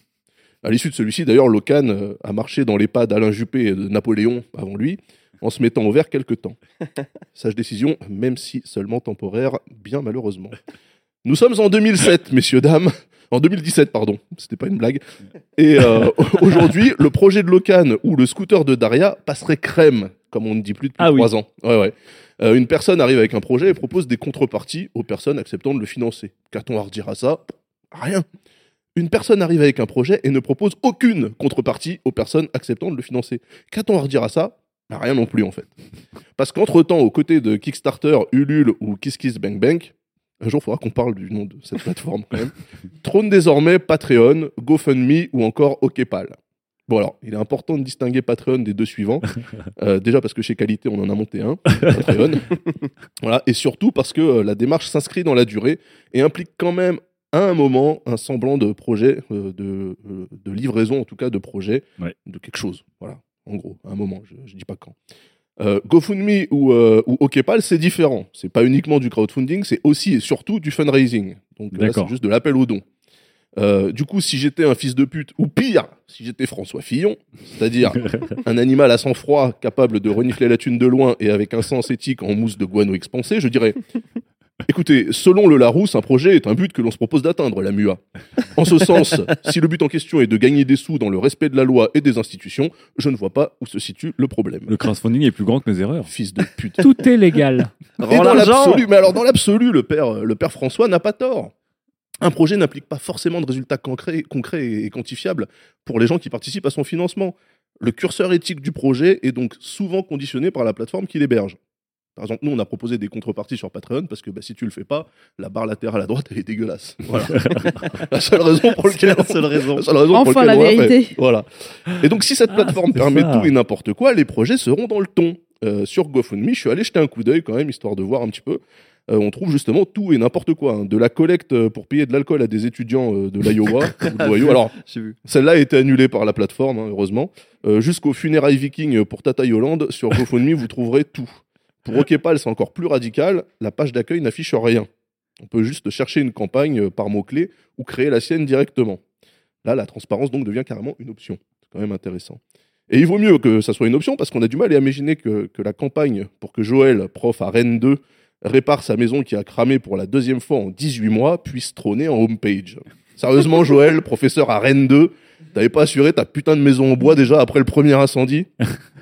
Du coup, je dois vous avouer que face à ce foutoir complet et au- ce mélange des genres, les dernières polémiques qui sont apparues sur Twitter qui concernent la, la dessinatrice Laurel et la blogueuse Didi Ouais. m'ont laissé de marbre. Le DAS d'il y a quelques années aurait sûrement hurlé avec la meute devant le euh, Je voulais découvrir la photo, alors j'ai acheté un Leica avec l'argent de la cagnotte, lol. que Laurel a sorti. Mais bon, elle demandait 9373 euros pour imprimer sa BD euh, Géniard de là, et elle en a reçu 268 146. Ah, quand euros. même. Voilà, donc moi aussi, je cache pas que j'aurais peut-être commencé à claquer le trop-plein dans des choses un peu dispendieuses et, dispendieuses et, et- et beaucoup dispensables. Arriver à 2800% du, du financement. Pour moi, le plan est simple hein, vis-à-vis de cette campagne. Si elle livre comme convenu, comme convenu, pardon, Laurel peut s'acheter des meubles en saumon fumé si elle veut. On s'en tape. La gestion du surplus ne regarde qu'elle. Pour Didi, euh, son projet. euh, Alors, quel est le projet de Didi Alors, le projet de Didi, il est assez incroyable. Il consiste en fait à demander à sa communauté de financer une, une partie d'un appartement qu'elle utilisera comme locaux professionnels pour mieux les recevoir. C'est magique. C'est quand même le Est-ce qu'on pourra faire une c'est le lecture pitch de la ensuite prostitution, des hein, cadeaux ce truc, mais enfin bon, bref. Euh, donc en toute simplicité. Alors la, la somme dérisoire demandée euh, par, par Didi, parce que quand même, c'est c'est- Ouais. aussi bien Didi que Laurel, elle demande pas la lune, quoi. Tu vois? Donc là, Didi, elle veut acheter un 100 mètres carrés en plein Paris, mais elle demande 15 000 euros. Bon, je suis pas super au fait Non, du mais marché c'est non, non, non, immobilier. non, non. C'est pour faire les achète. travaux à l'intérieur et la peinture. Ouais, mais enfin bon, quand t'as déjà mis un million dans le bâti, tu peux quand même raquer 10 000 balles de peinture, mais bon, bref, c'est autre chose. Bah oui, mais bon.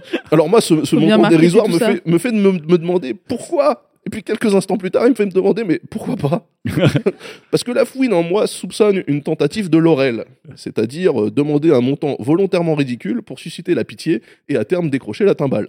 Sans faire exprès. Ah là là là là là là C'est fou les dons, hein, c'est fou, ça a dépassé toutes mes provisions, mes prévisions. voilà. Bon, si c'est ça l'objectif, c'est plutôt mal barré, en tout cas à l'heure actuelle.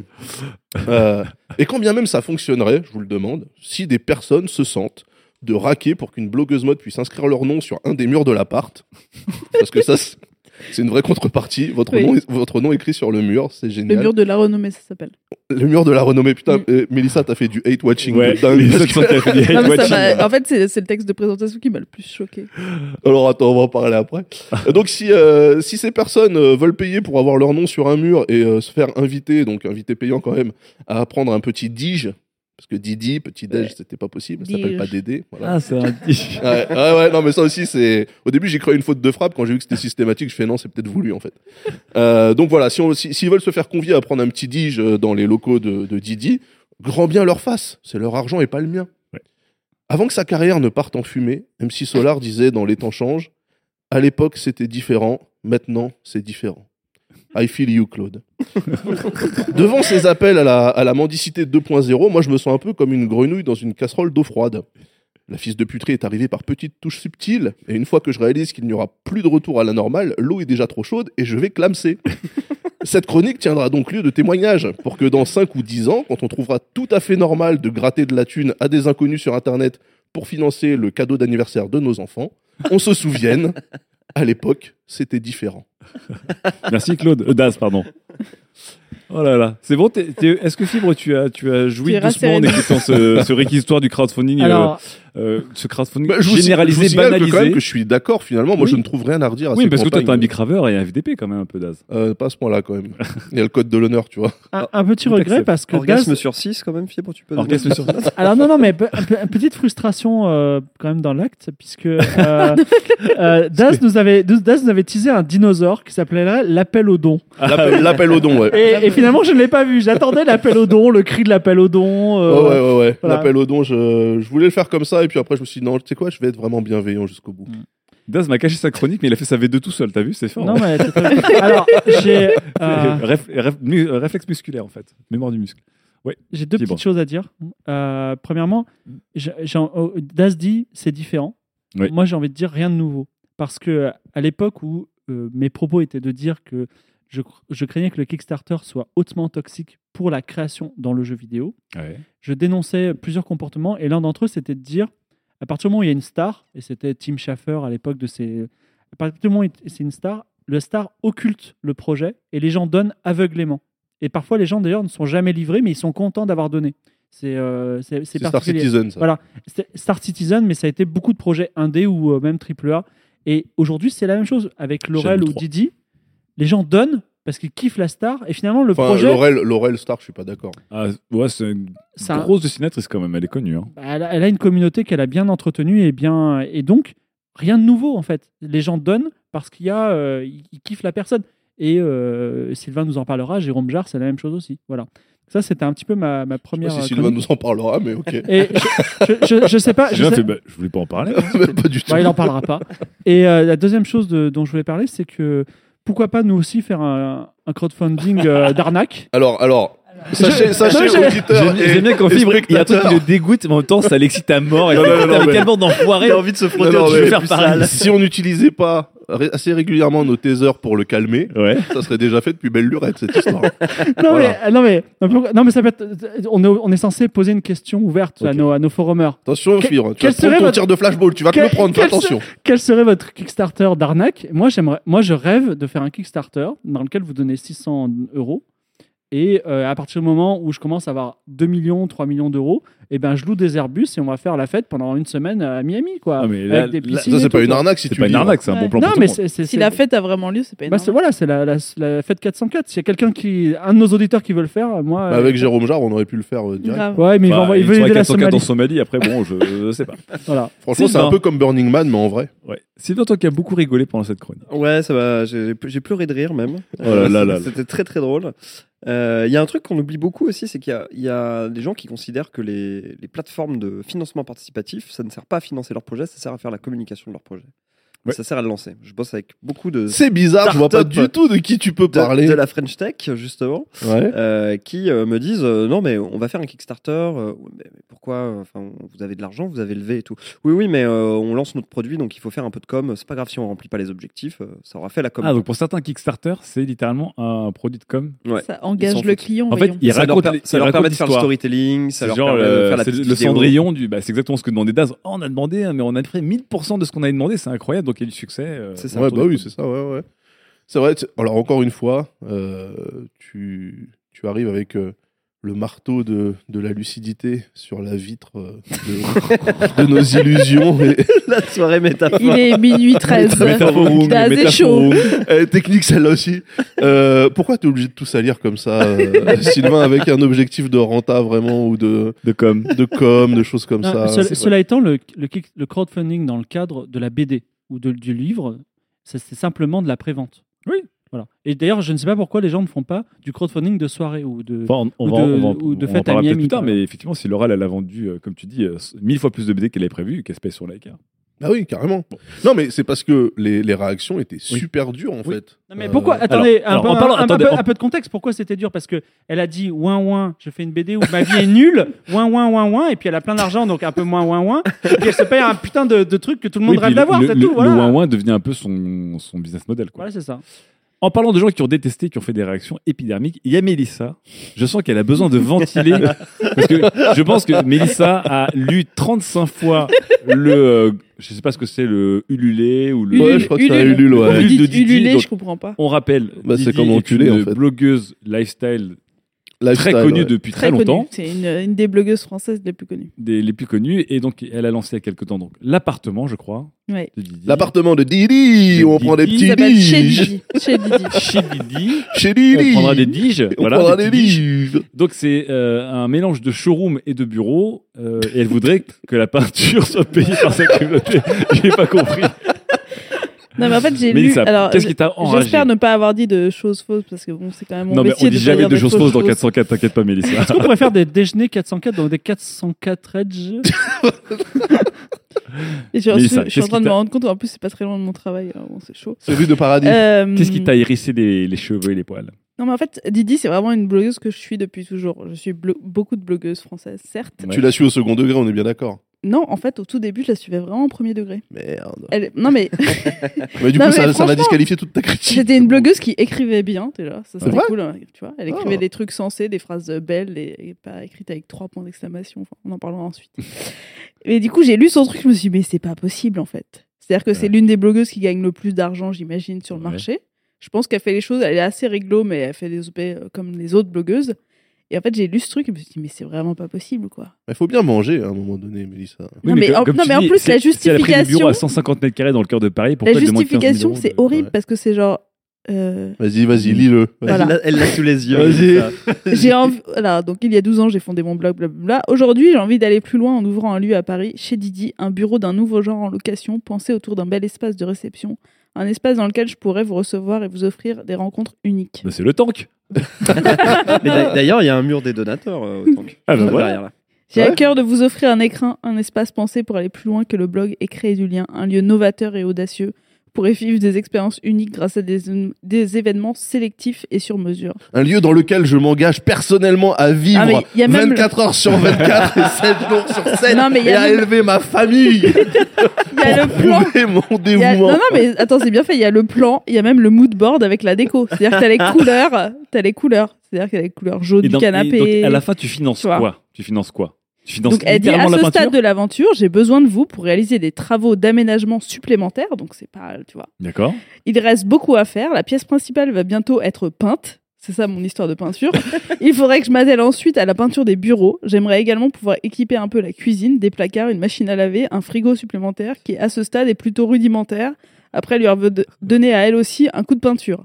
Donc elle se fait payer son électroménager et sa peinture. Non mais du coup ça peut. J'espère. Ouais, franchement, j'espère que ça, ça n'est Et que de la com pas comme le disait euh, Sylvain parce Ouais. que ça. enfin, Effectivement, pour moi, moi, je lis ça, je me dis mais la peinture, elle veut que je paye la peinture. En fait, effectivement, mais ça, tu as raison. Quand on écoute ça, en fait, ça retombe un peu sur la théorie de Sylvain qui est qu'à un moment, on a besoin plutôt de créer un coup de pub et une histoire Oui, autour de et lui, de lui Ouais, mais ça, une- ça c'est du bad buzz. Non mais elle veut faire connaître son, son appart. Oui mais en fait sa communauté, je pense que ça va les ça pense- va les Je pimper pense qu'elle plus, aurait, quoi. elle aurait été beaucoup plus avisée de partir avec un financement total, c'est-à-dire salut les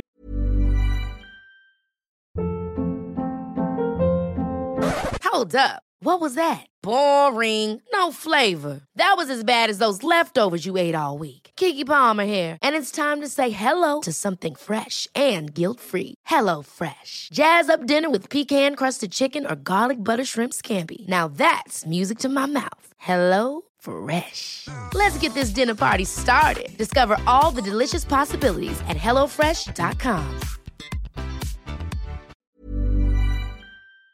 Et je pense qu'elle J'ai fait. besoin de 650 000 balles pour un appart en plein, en plein Paname. S'il vous plaît, faites pas les putes. Tu vois, je pense que ça aurait mieux marché en le faisant comme ça, même en finançant pas, plutôt qu'en disant Bon, les gars, j'ai déjà avancé 950 000 balles. Je suis un peu ric-rac sur les 10 000 qui manquent.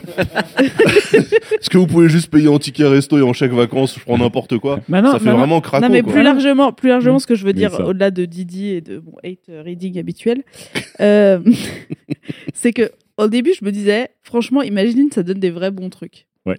Parce que en fait, euh, quand tu sors d'école, de l'université en France, tu sais pas aller voir des investisseurs, tu sais pas faire de l'élevée de fonds, et bim, en fait, tu peux recevoir euh, 200 000 euros et là tu Ça, c'était avant la French Tech.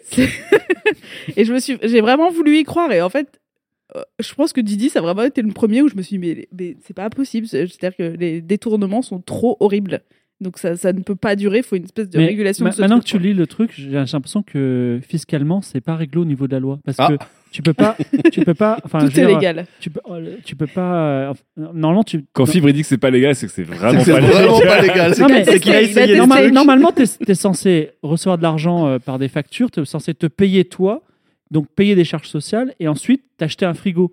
Et là, tu comprends, il y a plein d'intermédiaires qui sont, qui sont squeezés, no- et notamment euh, l'URSSAF. Squeezer le youtubeur. Et Bon. l'URSSAF, c'est. c'est- Alors, du coup, j'appuie sur un gros bouton rouge, ça fait descendre un miroir géant, on se regarde euh, dans ce miroir, on se voit quand même. Ouais. On, a, on fait du crowdfunding, on demande à la communauté de payer des choses. Ouais. Alors, euh, qu'est-ce qui se passe? Sa Patreon Eh ben, je pense que c'est le moment là de sortir non, une mais boule attends. de ninja, tu vois, et de partir C'est le avec moment- l'argent. On non, est- mais on est c'est le même- moment où nous, on se rémunère pas. C'est-à-dire qu'on Oui. fait ça juste pour organiser les podcasts. Ouais, mais imaginons que que- on, tu vois. on paye du On matériel. paye pas la peinture, Ouais, tu non, vois. mais alors- la alors- caméra 360 de Red euh, c'est Red qui l'a ramené, etc. Non, non, mais on, paye, on paye du matériel qui Voilà. sert pour l'enregistrement. C'est-à-dire que le jour où on dit l'argent du Patreon servira à financer la PlayStation 4 Pro euh, de qualité pour le bien-être de notre communauté, là, on Oui, non, commencera mais à pour les conditions de travail. Non, mais alors, Voilà, du coup, le confort au travail. Du coup, euh, enfin, le sentiment que j'ai personnellement, et je pense que vous l'avez aussi un peu euh, dans les discours que vous avez, c'est que des fois, on parle de crowdfunding et tu dis, viscéralement, ça me choque un peu. Ouais. Et quand j'y réfléchis, bah, c'est le un peu dans l'époque, Bah mais oui. ça me choque un peu, Bah mais oui, c'est mais un peu dans c'était- l'époque. C'était le cœur de ma chronique en fait. Oui. Et j'ai volontairement parlé de ça parce qu'on est en plein dedans, nous aussi, tu vois. Parce que d'une certaine manière, Didi, elle, elle vend euh, son futur outil de travail qui va lui créer de la valeur. Et nous, quand on se fait euh, financer du matériel, c'est la même chose d'une certaine Ouais, mais manière. elle, elle travaille avec un appartement, donc ça veut dire que potentiellement, nous, on peut travailler aussi avec une Porsche. Non, mais elle se fait financer son frigidaire quand même.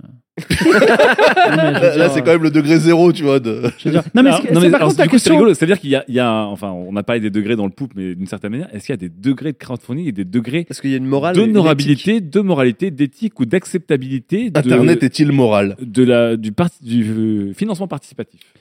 Bah, c'est intéressant parce que ça a un, un fort écho avec la campagne présidentielle actuelle. Exactement, j'y pensais. Où tout le monde, enfin, c'était un fait. Aujourd'hui, il y a un, un parlementaire sur cinq qui emploie sa famille, et il y en a deux, Fillon et Leroux aujourd'hui, qui a donné sa démission, qui sont, qui sont bien embêtés parce qu'ils ont été pris la main dans le pot de confiture, mais il y en a quand même encore un sur cinq dans l'Assemblée nationale qui fait ça. Mais qu'est-ce que ça Et, avec le financement et leur, dis- et leur, ben, leur discours, c'est de dire C'est légal. c'est marrant.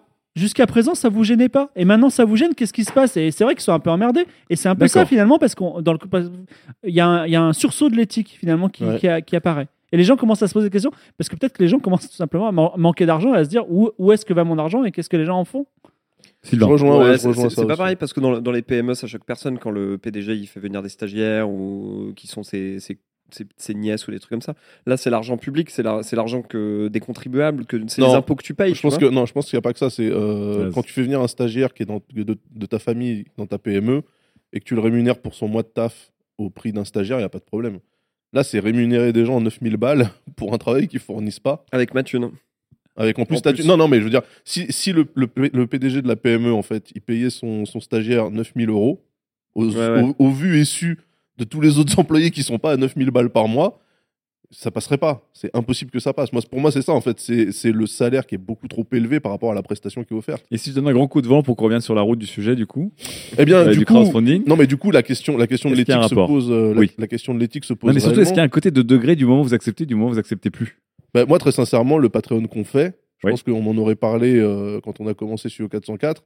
Enfin, déjà, quand on l'a lancé, je Oui. sais pas si tu te rappelles, mais il Ouais. y a eu quand même pas mal de discussions sur vous êtes sûr, euh, comment on fait, pourquoi, machin, etc. Il Ouais. faut vraiment que ça soit carré, faut pas qu'on se plante et tout. Je pense que tu nous aurais parlé de ça il y a, il y a- il y a deux, deux ou trois ans. On aurait, On fait aurait dit no way. jamais nous, dis- nous Ouais, jamais de la vie. c'est. Bah, pour ça qu'on a eu du temps à le lancer. Mais ça, tu veux dire quelque chose, du coup. Mais je Bah, je- à l'époque, je pense qu'on se serait dit les gens ne nous donneraient pas de l'argent.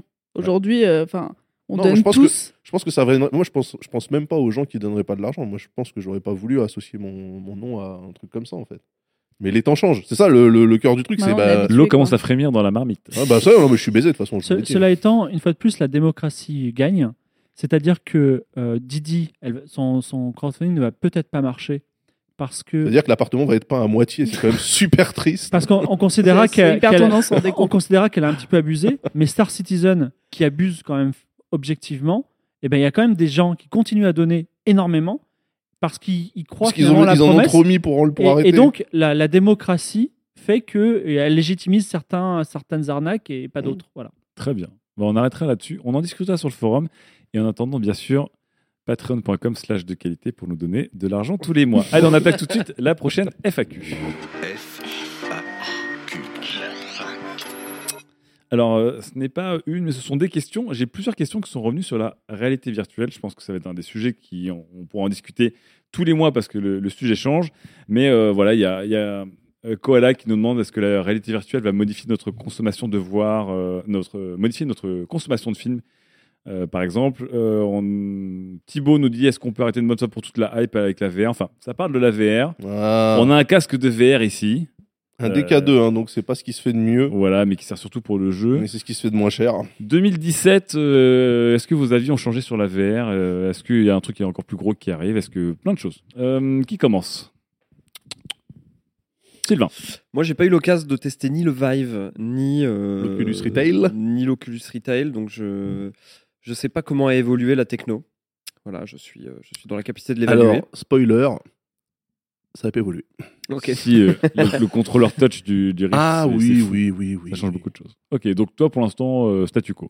Statu quo, mais je vais m'y remettre avec, euh, avec Elite et, et c'est quand même une sensation euh, pour, certains, euh, pour certains usages comme le jeu vidéo, euh, ce genre de choses. Je pense que c'est, euh, ça va devenir. Il y a, y a je, des, je continue d'y croire. il y a des auditeurs, donc des spectateurs de 404 qui nous regardent là avec un casque de réalité virtuelle quand même.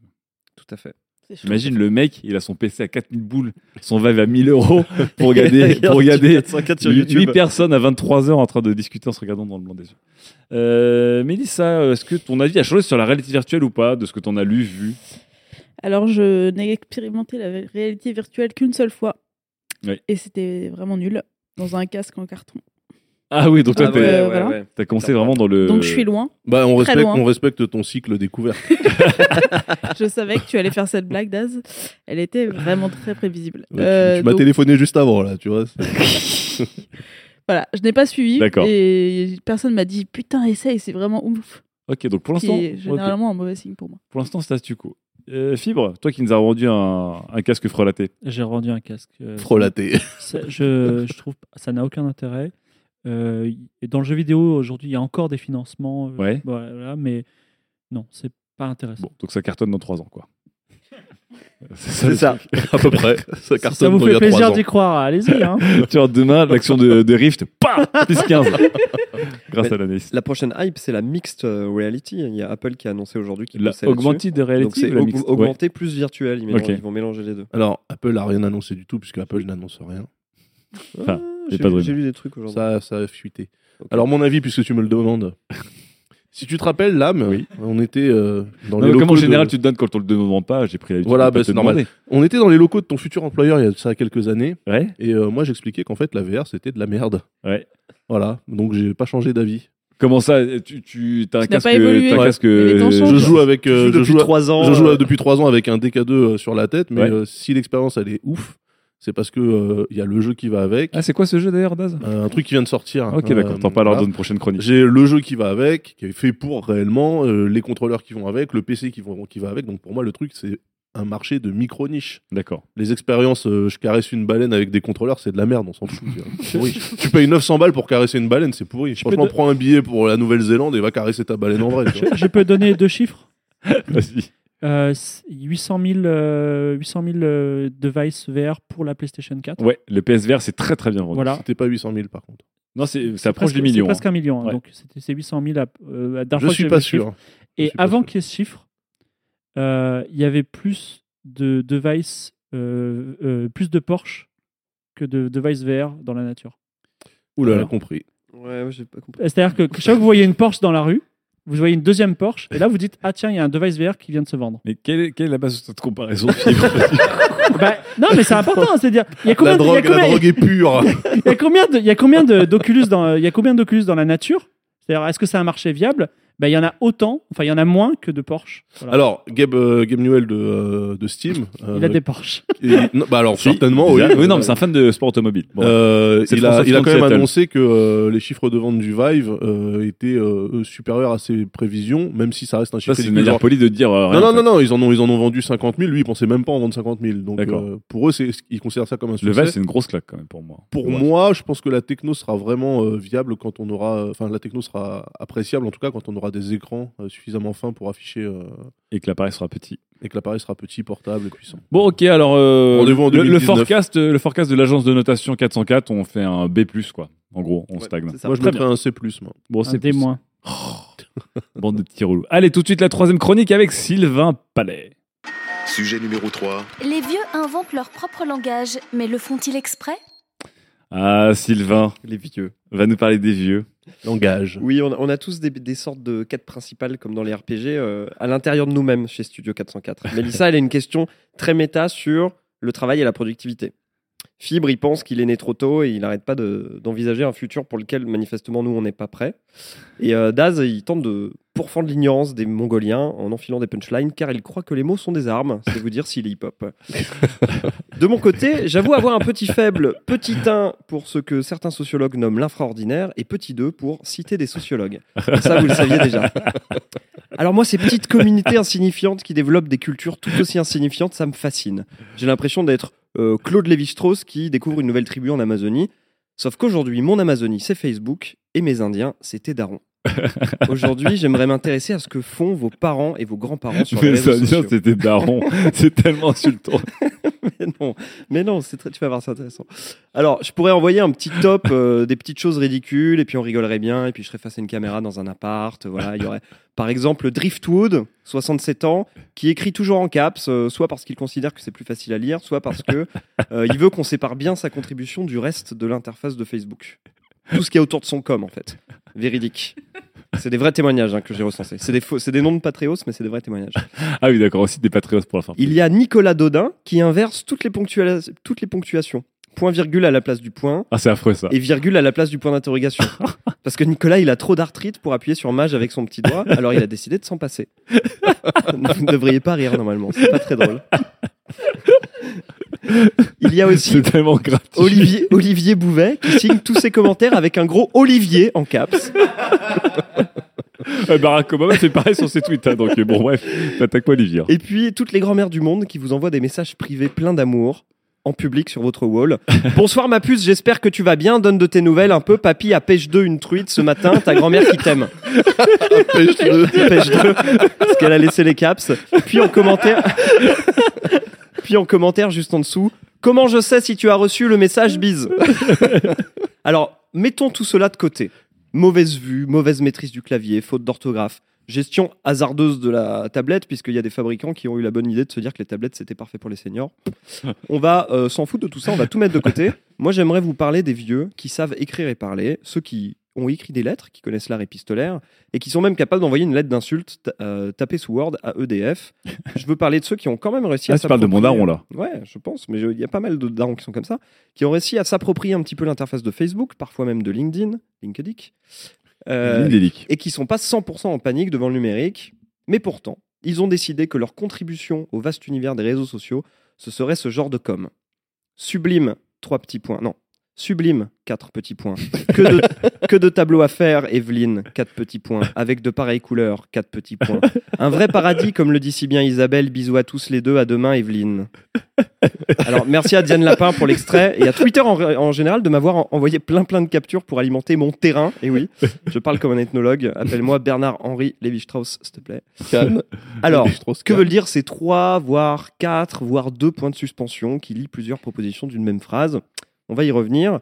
Autre caractéristique de cette utilisation, disons, exotique de la ponctuation. Bah, t'es en c'est, Amazonie, hein. euh, bah oui, c'est très exotique. C'est l'abus de points d'exclamation ou d'interrogation. Là aussi, je cherche à comprendre le sens que nos aïeux tentent de mettre derrière ces signes. Plus généralement, à cette ponctuation que l'on apprend bah, pas du tout à l'école, en fait, hein, soyons clairs, il y a un ton, que dis-je, un style, voire une recherche de style. Alors, si vous avez été émo et que vous avez déjà dragué sur MSN, vous savez exactement de quoi je parle. Voici un commentaire de Stéphanie Devancet sous la publication d'un athlète qui s'excuse d'avoir échoué au championnat du monde.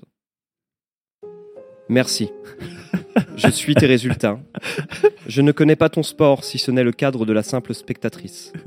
Mais avant tout, j'admire ton courage et celui des perchistes.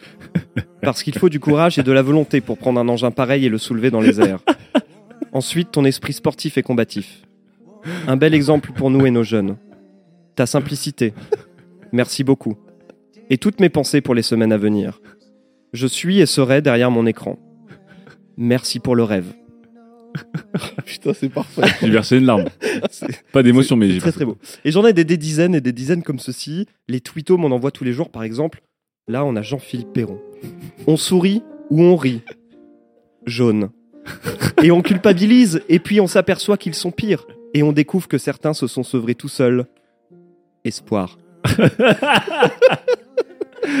Maintenant que je vous, je vous ai à peu près posé le sujet de mon étude, essayez de essayons de comprendre ce qu'il y a derrière, ça perd l'hypopète. C'est le poupe de la syntaxe et de la ponctuation. C'est voilà, c'est un, c'est Hypothèse numéro 1, les points de suspension sont des silences qui imitent ceux du langage parlé. On va essayer de relire le commentaire d'Evelyne en remplaçant les points de suspension par des respirations, des relâchements, des silences, mode ASMR. Sublime. Que de tableaux à faire, Evelyne. Avec de pareilles couleurs. Un vrai paradis, comme le dit si bien Isabelle. Bisous à tous les deux et à demain, Evelyne. C'est Margue- c'est Marguerite Duras, en fait. Un petit peu. Evelyne, elle commence un tout petit peu à m'exciter. Hypothèse numéro 2, les points de suspension sont là pour donner un style un peu mystérieux. On va relire le, ce même extrait, mais cette fois avec un prolongement un peu poétique, une sorte d'inflexion évanescente à la place des points de suspension. Sublime, que de tableaux à faire, Evelyne. Frédéric Mitterrand. Avec de pareilles couleurs. Un vrai paradis, comme le dit si bien Isabelle. Bisous à tous les deux et à demain, Evelyne. Là, on, commence à s'approcher de quelque chose. Alors, je vous propose un, autre- un autre extrait de Bernard, cette fois-ci. Bernard, il joue des points de suspension, hein, comme Evelyne, mais il oublie aussi volontairement certains mots. Comme si au moment d'écrire son com, il était déjà loin, porté par ces points de suspension. Alors là, on va mettre des silences, on va mettre de l'inflexion évanescente, et on va aussi découdre la phrase, on va la déstructurer. C'est parti pour Bernard. D'une part, on fait référence aux autres, aux autres pays quand ça arrange. Sinon, on aurait déjà libéralisé le cannabis, entre autres. D'autre part, essayons déjà, en attendant la mesure miracle, changer le programme des écoles pour enfin éduquer. Avoir un vrai service public télé qui donne envie de découvrir. Alors Bernard, il semblait tellement loin dans la libéralisation du cannabis que je me suis permis de lui envoyer un petit message privé pour qu'il m'explique en fait.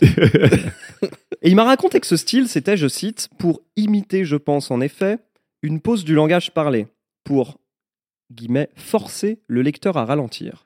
Ah, Il, pour- il poursuit, pour me laisser le temps d'enchaîner la suite. La pause est alors pour moi, point d'exclamation. pour rythmer un propos, créer une séquence, une musique finalement. Avec Voilà. les bandes de slammers. Voilà, voilà donc, non mais c'est des slammers, nos vieux sont des slammers. Voilà donc une hypothèse intéressante. Il semble que ces vieux qui commentent, et je le dis avec énormément d'affection, parce que je me suis vraiment intéressé à ces gens-là, sont tout d'abord des amoureux de l'écriture, qui veulent apporter de la forme en plus du fond. Alors cette écriture décousue, ces pauses, elles ont une double fonction. La première, c'est pratique, c'est d'imiter le langage parlé. Pour eux, un commentaire, c'est comme une tirade au théâtre. C'est une seule longue phrase qu'on va déclamer comme une chanson, et chaque point de suspension, c'est des respirations. La seconde, plus poétique, je trouve, c'est de donner au lecteur emporté par la tourmente des réseaux sociaux l'obligation de ralentir son rythme pour mesurer le propos qu'il a écrit. Mon avis personnel, c'est que c'est très moche. et qu'on dirait des lycéens. Tout ça pour ça, putain. et qu'on dirait des lycéens qui écrivent des poèmes dans leurs agendas. Même ma posture de chercheur distancié m'oblige à, à garder cette distance par rapport à l'infraordinaire, car comme Bernard l'a conclu au cours de notre entretien, voilà juste quelques pistes et réflexions, pas bien fracassantes, mais la vérité est souvent banale. Et oui, Bernard. Putain, et si c'était ça la Bernard. poésie Il est incroyable, oui. Bernard. Magnifique. Magnifique. Putain, Très Bernard, bon. franchement, Légion d'honneur pour Mais, Bernard. euh, mais et- un- un- je sais pas s'il écoutera l'émission, mais un gros bisou parce que euh, nos échanges étaient très intéressants. Alors c'est vrai qu'on a tous vu ces commentaires où il y a des fois, c'est littéralement ça, c'est du pouc de la ponctuation. C'est que des fois, tu as 5 points virgules d'affilée après un mot. euh, des fois, tu as espaces deux espaces, après la virgule. quatre Ouais, points de suspension, espaces un comment, espace ou trois espaces. Des fois, il y a effectivement euh, une hystérie euh, du point d'interrogation, du point d'exclamation comme les ados. Et c'est marrant parce que là, on retombe sur un des thèmes préférés de 404 qui est la mutation du langage. Ouais. Et et donc, nos amis les seniors, à leur manière aussi, comme tu dis, ils essaient de mieux euh, capter l'essence du langage moderne qui est de d'écrire de plus en plus vite et d'écrire comme on parle en fait.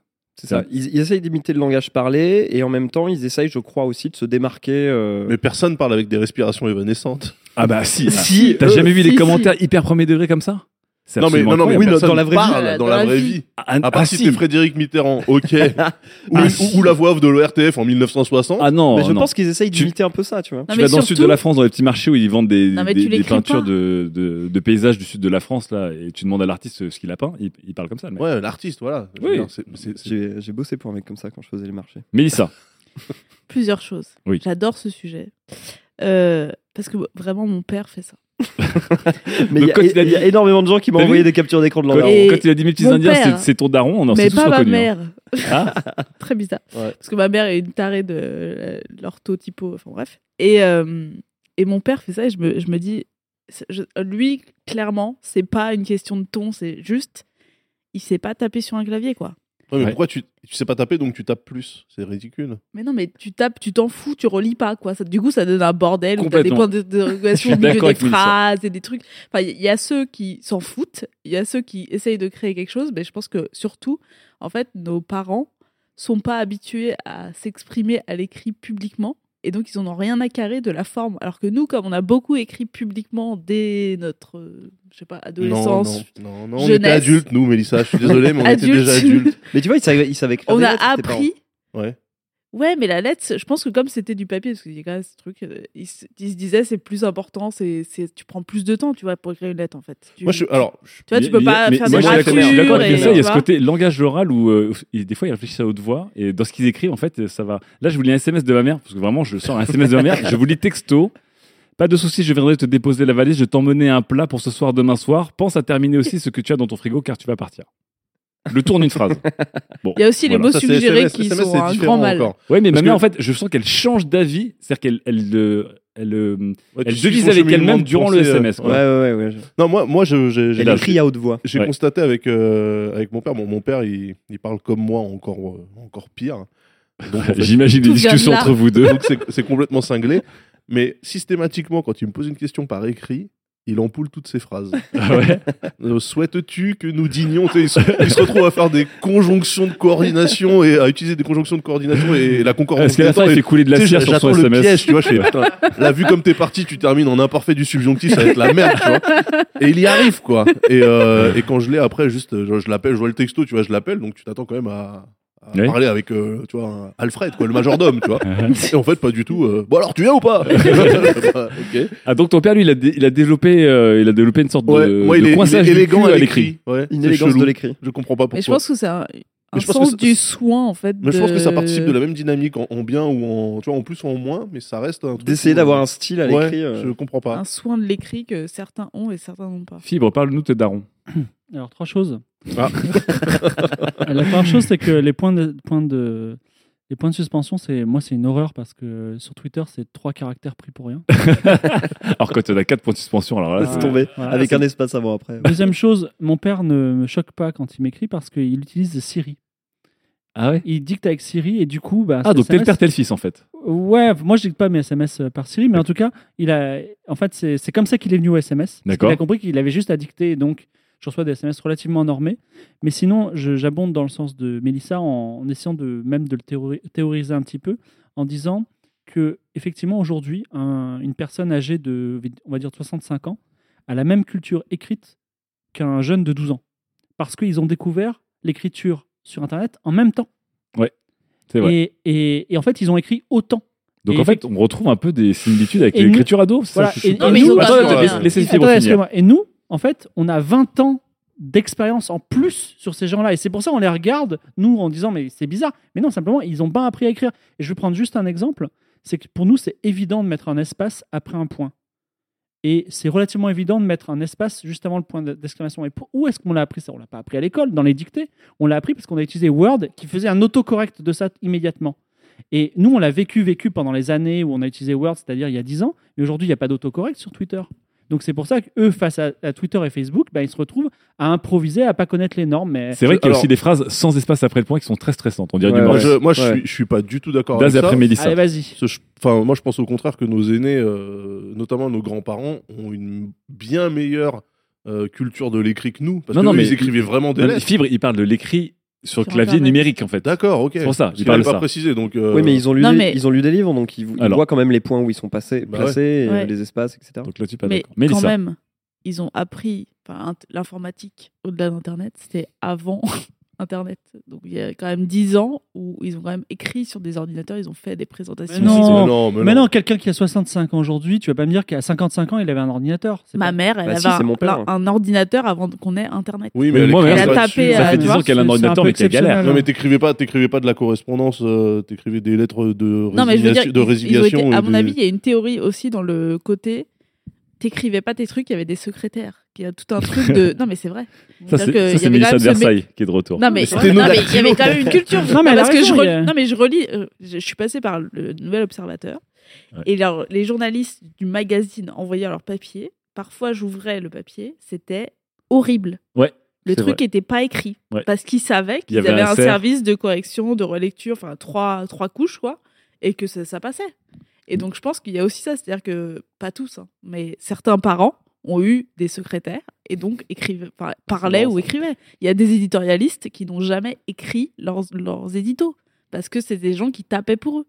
Est-ce qu'il y a des attachés parlementaires qui ont jamais écrit On a dit qu'on dérapait pas. On a dit qu'on dérapait pas. Ceux de moins, ceux de moins de 13 ans, oui.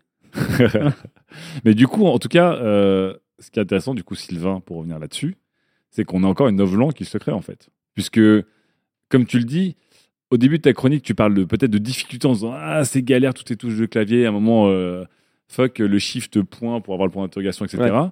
Et à un moment, on sent qu'il y a aussi une sorte d'appropriation de code et de plaisir à écrire comme ça, de dire bah, j'ai inventé ma novlangue, en fait, et ma manière de m'exprimer. Et là, du coup, comme dit Fibre un petit peu, ils rejoignent un peu les ados. Ouais, mais pour moi, c'est plus, c'est plus dans le style et dans la structure que d'inventer une nouvelle langue. Mm. Mais effectivement, dans la chronique, je fais le parallèle avec les ados parce qu'il y a un truc un peu pareil qui est de, ouais, de découvrir les cris euh, publics et les cris euh, sur les réseaux sociaux.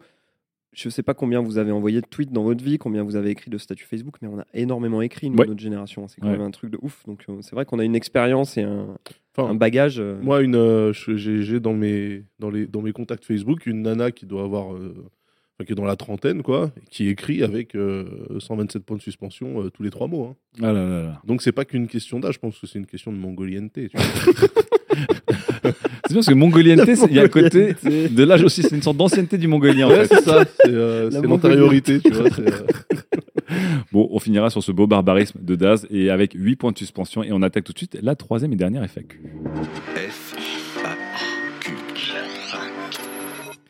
Euh, alors j'avais une question qui était trop en rapport avec le sujet de Sylvain, mais quand même elle, elle était cool et elle est posée par euh, Cooltouk qui disait arrivez-vous à être pédagogue pour faire découvrir, expliquer la technologie numérique aux personnes plus âgées? Du coup, on en a quand même pas mal parlé. Mais du coup, je vais aussi rebondir avec la question de Noukapi, qui va dans l'autre sens, qui parle là, du coup des enfants et technologie, qui parle de la géolocalisation dans les vêtements d'enfants. Est-ce que c'est utile ou est-ce que c'est too much? Ah, ah. On répond à quelle question Faut là? demander au daron de la ligue. Euh, au daron de la. Alors, on va dire la, question de Noukapi, c'est Das qui va répondre. Après, on viendra à la question de Cooltouk. Alors, euh, est-ce que tu, euh, est-ce que tu géolocaliserais euh, ta gamine avec des vêtements avec des puces RFID ou des choses comme ça? Ma gamine, non. Ouais. Son sac à dos, oui. c'est pareil. Pour avoir l'excuse, ouais, mais ouais, en fait, moi, je traçais le sac à dos, pas l'enfant. Oui. Et comme ça, tu t'en Super. sors bien.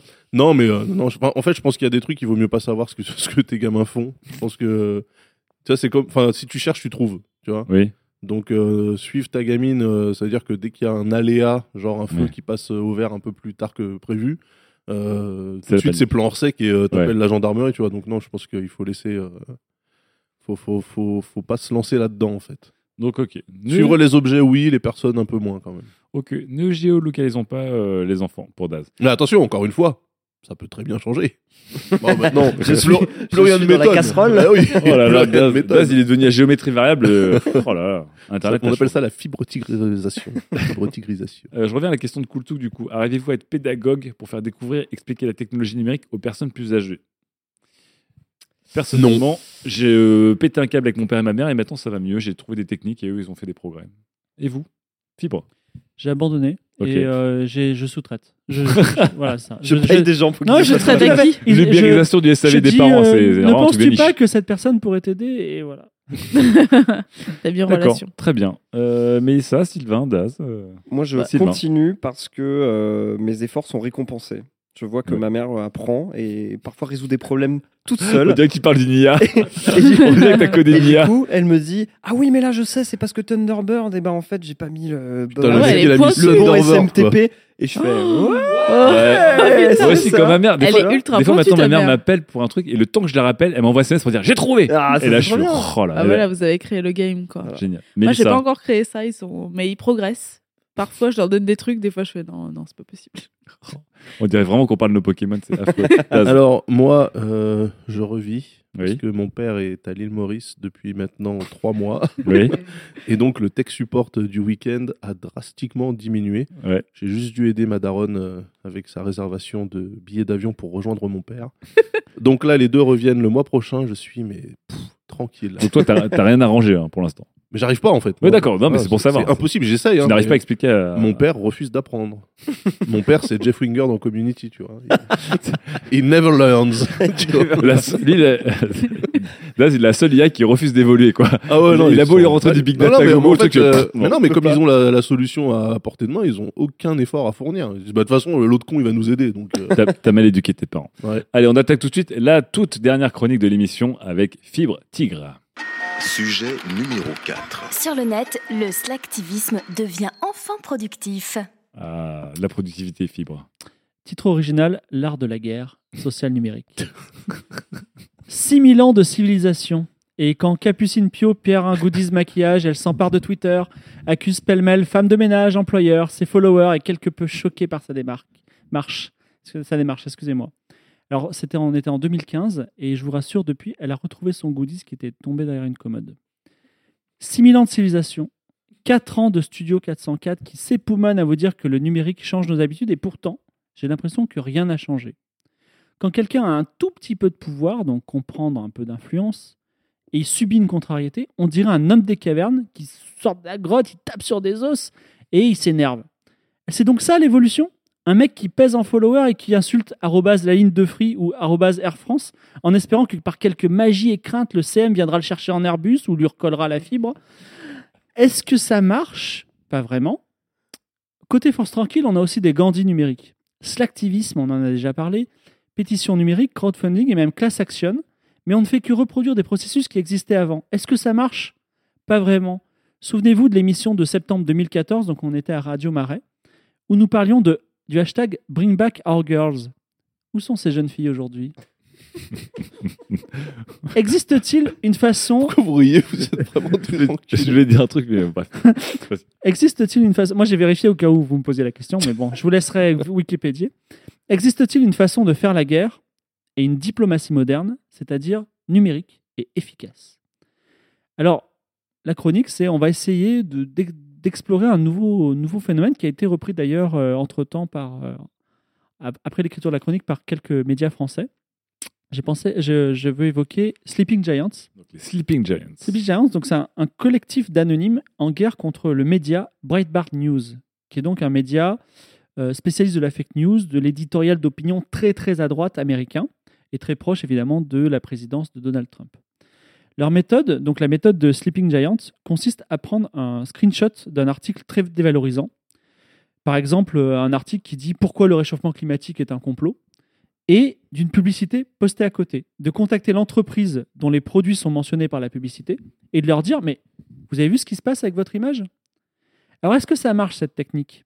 Eh bien oui, on est à près de 1500 entreprises qui refusent désormais, grâce spécifiquement à cette action, de publier leur publicité sur leur site. Le modèle économique de Breitbart News est mis en danger. Plus franco-français, j'ai j'ai beaucoup d'affection pour une initiative qui me touche personnellement parce que je suis venu en vélo. C'est hashtag GCUM, garé comme une merde. C'est un site de cyclistes qui dénonce les conducteurs de voitures qui mettent en danger les vélos en se garant par exemple sur les pistes cyclables. Ils prennent une photo de la situation en disant simplement GCUM. Ça ne change pas grand-chose, mais parfois la voiture est une voiture d'entreprise. Ça fait un petit peu de mauvaise publicité. Est-ce que ça marche? J'aimerais bien. La stratégie Sleeping Giants marchera parce qu'elle a marché par le passé. Lors du Gamergate, les trolls dont je parlais le mois dernier Mhm. ont lancé une offensive contre Kotaku sur le même principe et ça a coûté à Kotaku au, au groupe Gawker Ouais. un million de dollars. Au moins un million de dollars. Alors, je voudrais analyser euh, comment ils ont fonctionné et dégager les grands principes qui font la force de cette stratégie pour qu'on puisse ensuite tous ensemble partir en guerre et gagner contre nos causes, les causes qu'on qu'on- qu'on décidera. FIB 2022. Alors, premier, premier point, Oh là là. ils ont des preuves. Ce sont des huissiers. En ces temps de fake news, ils vous mettent face à l'évidence du problème. Donc, ils prennent une photo de votre voiture garée sur la piste cyclable, ils vous l'envoient. Et c'est une évidence incontestable, vérifiable, inscrite dans le temps. C'est-à-dire, plus le temps passe et plus vous faites rien, plus euh, la situation est grave. Deuxième point, ils s'associent à la cause et à la valeur d'une marque. Ils sont pas en mode connard de Microsoft, vous donnez de la thune à Breitbart, mais Microsoft, vous avez un vrai problème d'image. Euh, Comment on peut faire pour vous aider? Troisième point, même remarque avec le même exemple, il se présente en apporteur de solutions plutôt qu'en porteur de problèmes. Il ne s'identifie pas à la nuisance. On n'est pas dans le discours pétitionniste qui consiste à dire ouais, on va aller à la manif et Fillon va avoir peur, il va rendre l'argent, mais plus de dire euh, Fillon, mec, t'as un problème, comment on peut faire pour euh, tous s'en sortir et, que la situation, enfin voilà, que la paix sociale revienne en fait, en quelque sorte. Comme dirait Daz, rend l'argent. Voilà. Rends Rends la thune, plaît. François. Tu, tu ferais mieux de rendre la thune. Quatrième point, ils utilisent la réputation comme levier, mais leur objectif, ça reste l'argent. Donc les 1 million de dollars de, de Kotaku. Cela ne sert à rien de financer un documentaire pour dire que Monsanto, c'est des gros vilains. Tout le monde le sait. D'ailleurs, pas grand monde peut dire pourquoi, vraiment, de façon éclairée, c'est des gros vilains. Moi, je connais des gens qui sont ingénieurs nucléaires, et quand ils me disent qu'ils sont ingénieurs nucléaires, ils s'excusent. Ces entreprises, donc euh, les lobbies du nucléaire, euh, les Monsanto et compagnie, ils connaissent leur image. Et ils s'en tapent, parce qu'ils font ça pour l'argent. Donc il faut les attaquer sur l'argent. Ça sert à rien de dire que c'est des méchants. Cinquième point, ils s'attaquent à un système et pas un individu. Le gros con qui a garé sa voiture sur le trottoir à côté d'une école et les enfants qui doivent aller sur la route parce qu'ils ne peuvent pas passer sur le trottoir, on va pas le poursuivre personnellement parce que ce mec, c'est trop tard. Il, il est plus garé là, tu vois. Par contre, on va dire de façon évidente que c'est le gros con conceptuel. Vous, vous allez rire, vous allez dire Ah, c'est vraiment un gros con. Mais demain, quand vous voudrez vous garer devant l'école, vous allez vous dire Mais c'est pas moi, je suis pas sur le point de devenir le gros con dont je me suis moqué. Alors, dernier point, sixième point, ils sont anonymes, non pas pour se protéger, mais pour ne pas capitaliser sur leurs actions. Ah, Donc, c'est nouveau ça. on n'est pas. euh, donc, on- il y a beaucoup de gens sur Twitter qui euh, font du, une sorte de, de washing de leur image. En gros, l'important sur Twitter, c'est de capter de l'audience, d'avoir des RT, etc. Là, je lis plus mon texte, mais je, je- parce que je Ouais, développe parce que un là, c'est peu. Fibre Tigre qui parle. Non, je, je développe un petit peu le point. C'est que c'est pour vous dire que euh, il y a des gens qui disent euh, donner à cette cause, c'est important, c'est vraiment important, faites ça. Et ils ont des RT, ils ont de l'audience, ils, se- ils, se- ils- ils- ils qualifient leur image comme des chevaliers blancs et euh, ils gagnent un, ils, ils gagnent intérêt. Là, au contraire, c'est attention, nous on veut pas, on veut rester anonyme, on veut rester humble. Par contre, euh, agissez sur notre cause, c'est important. Et je trouve qu'ils gagnent en crédibilité dans, leur, dans leur combat. C'est très fort pour eux. Donc partant de ces constats, moi j'ai constaté que j'étais moi aussi un homme des cavernes. Parce que moi aussi, je fais, quand je vois une pub EDF à la télé, alors qu'ils ont un monopole, je fais bouh Quand je passe devant le rayon Michel et Augustin au champ, je fais collabo Et quand je vois des pubs RATP, je dis rendez l'argent des Navigo, alors que j'ai même pas de passe Navigo. alors, L'argent des navigos. ça, fait- ça fait, ça fait longtemps que je voulais passer à un stade supérieur de la lutte intelligente. Notamment, j'avais un projet très complexe, mais qui n'a jamais pu aboutir, euh, de racheter des entreprises malhonnêtes avec le crowdfunding. Oui, c'est vrai que racheter Monsanto en Non, mais crowdfundant le rachat de leurs actions, c'était un peu complexe. Ouais, pourquoi pas Commence par Webedia, c'est plus petit. Ouais, mais ils sont, ils sont pas trop malhonnêtes. Mais bon, voilà, des entreprises vraiment qui font le mal, tu vois, euh, qui testent des animaux. Voilà, je- ça aurait été sympa de rentrer à leur capital, mais j'ai pas le temps. J'aurais bien sauvé le monde. J'aurais bien sauvé le monde. Mais bon. Mais je dois m'enrichir d'abord. Alors, mais ce Sleeping Giant me donne envie de changer la planète avec une certaine philosophie soft power du porte-monnaie. Quels sont les problèmes que nous avons en France? Avons-nous aussi, sur, est-ce qu'on peut, sur des combats qui nous tiennent à cœur, sleepingiser notre façon d'agir? T'as déjà sorti Wikipédia, tu fais sleepingiser, je pense que tu vas cramer tout ton crédit. euh, Oui, voilà, on essaye de. ton, ton crédit barbarisme anglicisme. là, Alors, que feriez-vous pour inverser ce système de la droite et l'extrême droite qui dit et alors, quand ils ont détourné de l'argent public et qu'on les prend euh, factuellement, euh, voilà, su- enfin, de- de- le, le main de, la main dans la peau de la confiture, euh, que feriez-vous Que feriez-vous pour agir sur le lobby de l'agriculture Ouais. qui, qui lobbyise pour qu'il y ait un, enfin, pour empêcher l'étiquetage éclairé des produits? On a beaucoup de, de causes en France comme ça. Voilà. Alors moi, j'ai pas réfléchi à des, des solutions d'attaque, mais comme je vous donne une, une checklist de Ouais. moyens, j'espère que euh, nos, nos forumers sur le forum de qualité pourront, pourront peut-être euh, être à l'initiative de grandes initiatives qui vont changer, changer le monde. Voilà. Et dans deux ans, Fibre, PDG de Monsanto, en disant Mais j'ai jamais demandé ça Je pensais pas qu'on irait mal jusqu'au bout. entendu Il aura fait un buzz. Alors, Fibre, marcher. intéressant, tu nous parles des Sleeping Giants. euh, on dirait des Anonymous à l'envers, d'une certaine manière. Est-ce que tu as le côté rassemblement comme une ruche, collectif, euh, extrêmement euh, violent et éphémère, de gens qui sont aussi anonymes et qui ne prennent pas, de, comme tu dis, d'intérêt personnel Sauf que c'est en général pour des causes un peu nobles et aussi, mais avec des techniques très efficaces. C'est une sorte de d'anti-trollisme, mais qui est une forme de troll. Enfin, c'est intéressant, ah, les Sleeping Giants. Oui, c'est intéressant parce que sur Twitter, on un peu comme le- l'exemple que j'ai dit au début, on s'énerve tous. Ouais. C'est-à-dire, euh, on a tendance à se plaindre, à faire des scandales, à penser que le bad buzz peut résoudre la situation. Et là, ils sont absolument pas là-dedans. Ils se disent, ils se sont posés, ils se sont dit comment on va faire pour leur faire Ils perdre mettent de la pression en étant constructif, en fait. Voilà, exactement. Euh, Sylvain, tu Moi, voulais moi, j'ai l'impression que ce, qui, ce que tu aimes chez les Sleeping Giants, c'est la subtilité de leur mécanique, c'est-à-dire qu'ils ont trouvé une manière de d'aller toucher là où ça fait mal et euh, vraiment dans les intérêts des gens. Mais est-ce que du coup tu as mesuré ou tu es allé voir ou tu as regardé si vraiment ça fonctionnait? Parce que tu sais comment ça marche ce truc avec Breitbart, c'est que les publicités qui s'affichent sur Breitbart, c'est des publicités qui sont gérées par ce qu'on appelle la, la programmatique. Donc c'est-à-dire que les annonceurs ne savent pas que leur pub s'affiche sur ces sites. Oui. Si tu leur dis euh, voici euh, votre pub sur Breitbart, etc., ils vont contacter leur, euh, leur DMP, là, les mecs qui font la problématique, et ils vont leur dire bah, on veut plus être affiché sur ce site. Ok, d'accord, on vous enlève. Mais du coup, le manque à gagner qui est là, il va falloir le compenser en affichant cette pub sur plein, plein, plein d'autres sites pour réussir à reconstituer l'audience de Breitbart. Et il y aura encore plus de sites d'extrême droite euh, qui ne sont pas Breitbart. Donc tu déplaces juste le problème en fait. Voilà. fin, de, fin du débat. C'était la fin de 404. On se donne rendez-vous au mois d'avril. non, mais pour te répondre, pour te répondre de façon chiffrée, euh, Kotaku a perdu un million, au moins, au moins, parce qu'ils ont dit, en fait, on a perdu un, un budget correspondant à un nombre à 7 chiffres. Donc, au moins 1 ou 2 ou 3 millions d'euros. Donc, ça marche. Et euh, moi, je suis allé voir euh, leur action donc, euh, Ouais. pour écrire une chronique de façon éclairée pour changer. Et, La confession. Et le- effectivement, donc ils ont déjà, d'ores et déjà empêché 1500, enfin enlevé 1500 entreprises de la programmation. Mais il y a certaines entreprises, par exemple Microsoft, ils n'arrivent pas à l'enlever. Et ils mettent un petit peu de pression. Ils disent Je ne comprends pas, Microsoft, ça fait une semaine qu'on vous dit ça. Pourquoi vous n'avez pas enlevé votre publicité Contactez le CM, etc. Et je pense qu'à un moment, des budgets décisifs vont devoir s'enlever. Ça- oui, parce que en fait, toi, euh, Sylvain, tu reviens sur la publicité sur un site, donc il y a un cas spécifique d'action des Sleeping Giants, Mhm. mais ça ne remet pas en cause les, les principes fondateurs des Sleeping Giants, qui est on vous alerte sur un problème, on vous propose une solution, et puis on, comme dit Fibre, on tape là où ça fait mal en disant mais en fait là vous Ouais. perdez de la valeur, vous perdez de l'argent, euh, comment on peut faire autrement en fait, d'une certaine manière. C'est la pression. Et du coup, au final, l'objectif, final qui est de, de- de- de tuer ces sites de fake news, de tuer ces, sites d'extrême droite, c'est comme écraser un cafard, tu sais, et puis les œufs sont dispersés, et puis il y en a plein, il y en, il y en a dix fois plus qui vont Ouais, naître. mais ça, c'est après, c'est une autre lutte après, non? Enfin, je sais pas, hein, du coup. Je- je- on verra les, les conséquences, mais déjà, si un gros site comme celui-là euh, disparaît, c'est c'est peut-être positif. Voilà. Daz. Alors, ça disparaîtra pas. Euh, mais bon, Voilà, fin du débat, on se retrouve au mois d'avril, donc euh, tout de suite. Non, mais le, le- le Sleeping Giant, euh, en fait, j'ai du mal à, à définir où tu positionnes et qui positionne le curseur qui te dit c'est bien ou c'est pas bien. Ah bah ça, après, c'est un autre... Par exemple, peut-on dire que en 1942 à Paris, Les Sleeping le Sleeping Giants. Giant permettait de renouveler le parc immobilier? Oh. Non, bah, et vous finirez euh, la réflexion vous-même, mais ah, en fait, il est 1h du matin, ça commence à déraper. Non, ça dérape, Ça mais c'est pas, pas- Godwin, commence tu pas connais c'est pas non, c'est pas Godwin. Je traite personne de nazi là.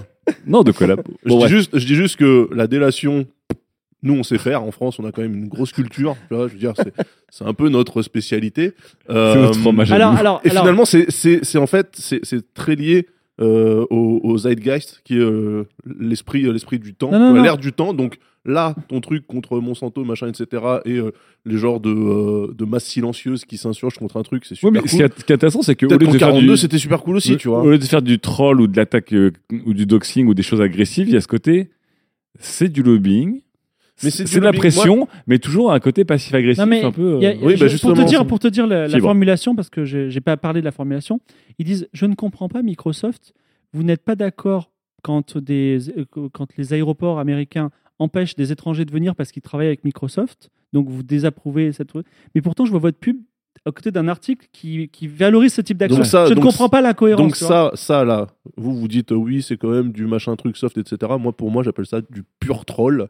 C'est-à-dire mettre quelqu'un face euh, à ses. euh, enfin, tu mets, tu, mets, tu mets la personne face à ses paroles et à Ah non, ses mais actes. on est d'accord que les Sleeping Giants, c'est. Mais c'est du trolling à 2000 degrés. C'est juste Mais- une autre variante du trolling. Mais il faut arrêter de dire oui, ce sont des gens qui sont pacifistes dans l'âme. Ah non, non, non, ah non. justement, ce que dit Fibre, c'est qu'ils sont pacifistes, dans la- ils sont doux dans la manière, mais qu'ils sont extrêmement Mais même la manière, la, Ils la manière pour dans moi, c'est du triple foutage de gueule. Quelqu'un qui crie sur quelqu'un d'autre, au moins tu sens la personne est touchée, elle est guidée par ses émotions. Ouais. Le mec qui te troll tranquillement en te linkant toutes les pages sur lesquelles, selon lui, t'as fait un faux pas, c'est un enculé. Donc toi, tu, tu n'aimes pas les animaux à sang froid.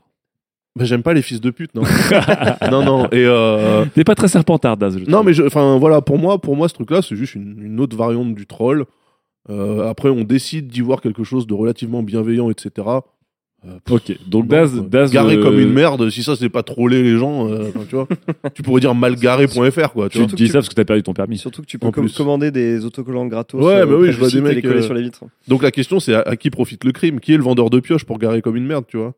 Parce que lui, Ah. Non, pendant mais que toi, comme- tu vas non, au mais- casse-pipe à mettre des stickers sur une Porsche, Mec. à risquer de te faire péter la gueule par le Mais mec tu qui sais est que par pour le chaque patron Porsche, un d'un PMU casse-pipe. Mec, je suis venu en vélo. Mais non, Je suis mais- venu en vélo. Toutes les pistes cyclables sont, en- sont encombrées dans Paris. Il Et y a surtout, pas un jour où tu. Un des principes qu'a énoncé Fibre pendant sa chronique, c'est que justement, il n'y a pas de recherche de euh, profit individuel. C'est-à-dire qu'il n'y a pas un mec qui dit Et au fait, d'ailleurs, je vends des stickers premium euh, Alors, comme qui, une- alors quoi Il y, a il y a un PSD qui traîne et les mecs bah, possible, il y a beaucoup, beaucoup d'actions où les mecs utilisent Mais, des mais PSD. vous y croyez réellement? Mais sincèrement, après 128 ans de pratique de l'internet, vous croyez vraiment qu'il n'y a pas un type qui se fait de l'oseille sur, quelque part? sur les manifs, sur les manifs anti-Trump euh, juste après son élection, il y a eu beaucoup d'artistes qui ont mis euh, leurs œuvres à, à imprimer gratuitement, voire qui ont acheté. Enfin, c'était du pur Sleeping Giant, d'acheter une, pure une page complète, je crois, dans le, dans le Washington Post, dans le Ouais. New York Times, pour que les gens puissent la découper et manifester avec. C'est du Sleeping Giant, puisque c'est un acte politique ou de, de Oui, mais là c'était contre euh, juste euh, un mec au pouvoir euh, dans- aux, aux commandes de la première puissance mondiale. C'est pas Oui. un type qui se gare sur une piste cyclable dans le troisième. Ah, tu vois. mais tu peux- Ok. Voilà. Daz n'est Daz n'est pas, Daz n'est pas, n'est pas pour. Mélissa, qu'est-ce que tu penses de ce, ce courant, donc euh, Est-ce que tu peux dire répondre en faisant une petite raille de Slate? Genre, pourquoi vous ne devriez pas? Et puis ce que tu veux derrière. Est-ce un courant? Non, mais si on en parle, c'est parce que ce- celle-ci a été particulièrement efficace. La- laquelle? Le Sleeping Giants Ouais. avec euh, Breitbart. Oui, avec Breitbart. Mais euh, il s'en est une pour euh, un- une mare, enfin non, une mare, c'est trop petit, un océan de toutes ces tu vois, tentatives de slactivisme de faire quelque chose Ouais. qui, qui s'épuise, quoi. Non, Ouais, mais mais le, le- le- le des- slactivisme jusqu'à présent, c'était like si tu veux que. euh, Change ton Oui, non, je avatar. sais très bien Signe ce que c'est le pétition. slactivisme, mais du coup, c'est- enfin, Là, là, je vois pas là- le. là, ce que Philippe voulait mettre en valeur, c'est que dans Sleeping Giant, il y a une- quand même une vraie recherche de résultats de performance. Ouais. C'est couper les fonds, euh, couper les, les, les, Collectif. les revenus d'un site. quoi. Enfin, il y a les, il y a les caches, euh, tu me dis si je me trompe, Fibre, mais c'est- il y a les caches sans y aller de manière agressive, etc. etc. et en jouant d'une d'une forme de rhétorique qui est une certaine logique, dans mes, c'est dans votre intérêt que je vous fais ça, euh, je vous Non, mais propose en aussi plus, de. euh, c'est tellement. Enfin, tu vois, tu as un article sur euh, qui m'a choqué d'ailleurs. C'était pourquoi il faut pas, pas trop que les filles fassent des études. Donc, sur le site euh, Bright News, t'imagines. Et juste à côté, tu avais une pub pour une université parce que c'était thématique, tu vois. D'accord, ok. Et ils ont, ils ont juste dit. screenshot, qu'est-ce que vous en pensez, tu vois Effectivement, l'université, elle appelle, elle dit ah il y a un gros problème, tu vois Ouais. Et euh, parce que là, c'est évi- parfois des choses sont évidentes, tu vois. Mm. Non, mais c'est juste, ils, ont- ils ont trouvé le bon moyen de mettre le, les gens face à leur contradiction. Je D'accord. trouve plus mes mots, mais euh, je, en fait, je doute de. Enfin, c'est juste une action collective, quoi. Oui. Pas- tu- tu penses que c'est pas applicable sur d'autres systèmes?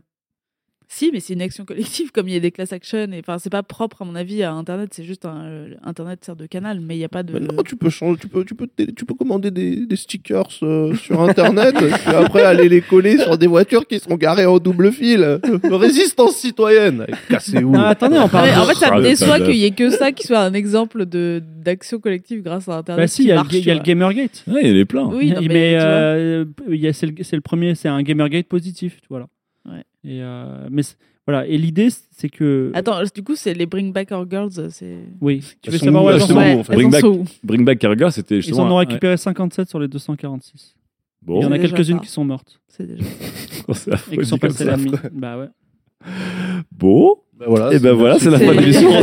Au mois d'avril. Sympa. Ça avait commencé joyeusement. Non, mais du coup, non, mais euh, justement, euh, les Bring Back Our Girls, c'est un syndrome de justement une action de pur slacktivisme où des gens ont dit Ah, je change ma profile pic, mais que c'était pas du coup une action de type Sleeping Giant où vraiment on a été voir. Là, on pouvait appuyer, faire mal et faire changer quelque Alors, chose. alors Qu'est-ce que tu vas être- appuyer vais- sur un seigneur de guerre qui se cache dans la Alors, forêt je, quoi? je vais être extrêmement euh, honnête. Ouais. C'est que ce, ce- ce- ce hashtag qui a été repris par Michelle Obama à l'époque, qui est quand même la, Oui. euh, à l'époque Obama était au pouvoir, a déclenché une série quand même d'actions des États-Unis dans le pays, mais ça n'a rien changé. Voilà. Ouais, mais c'est comme le Ice. Bucket Challenge. Qui autour Ouais. de cette table se rappelle du nom de la maladie? Si, c'était la Maladie maladie de Lyme. de. Non. de Cancer de chose. non, ALMS. C'est comme tout. C'est comme- La maladie, de Y, Nicolas. Coster-Waldau. C'est le mec de Game of Thrones, mais je trouve que son nom il ressemble à une maladie. YNTB. B. Non? C'est pas ça la maladie? New York est Transport Authority. Cette émission s'arrêtera Il est jamais. 1h18. Ice Bucket Bon. Challenge. Non, mais c'est- assez, euh, assez Attends, attends, symptomatique je veux- aussi de, de- de- du côté éphémère de ces trucs-là, de Bring Back D'ailleurs, euh, de- pour euh, Jarre, là, Jérôme Jarre, je sais Alors, pas du Jérôme tout ce qu'il veut faire. Euh, c'est quoi cette Alors, histoire Jérôme Jarre, Jérôme c'est La sclérose latérale amyotrophique. Voilà, Voilà, la Nicolas Coster-Waldau. Jérôme Jarre, c'est ni du slacktivisme, ni du sleeping giant, ni du soft c'est du buzz. C'est une OP euh, publicitaire. Voilà. Il pourrait gagner un prix publicitaire pour son truc parce que euh, c'est s'associer à une marque pour faire, euh, Bah, c'est du buzz pour humanitaire. faire du charitable. Ouais, Voilà. c'est du charity C'est business. du charity business. D'accord, mais juste pour C'est finir. la même chose. Juste pour finir sur les. Daz, il est énervé avec cette histoire sur les stickers. Je sens l'automobiliste en toi qui boue. Daz. Je suis piéton depuis un an. Donc, oui, mais euh, t'es piéton contraint. Non, non, mais j'aime bien, moi, les gens qui, euh, qui se découvrent des croisades. Tu vois, t'as des mecs qui dorment dans la rue, mais eux collent des stickers euh, sur les voitures parce que, quand même, rendez les pistes cyclables aux cyclistes, merde Et puis voilà, on veut de la justice sociale dans ce pays. Non, c'est de la connerie. Oui, c'était peut-être pas le bon exemple Oui, même, Sleeping Giants. c'est même Et le pire attendez, exemple, en fait, je pense. Je lis un article du Monde qui dit que deux ans après, la recherche euh, médicale a avancé parce qu'ils ont eu plein d'argent grâce à ça, donc ils ont pu faire les recherches. Attends, Grâce au Ice Bucket Challenge Ouais. Ah, je crois que Qui a j'ai permis Bring Back de- Our Girl, j'étais paumé là. Je suis attends, depuis quand les, les lycéennes angolaises ont permis de. Qui a permis d'identifier un nouveau gène lié à la sclérose latérale amyotrophique. Donc Mais, ça servait ouais. à quelque chose. Mais euh, Ice Bucket Challenge, c'était du slacktivisme.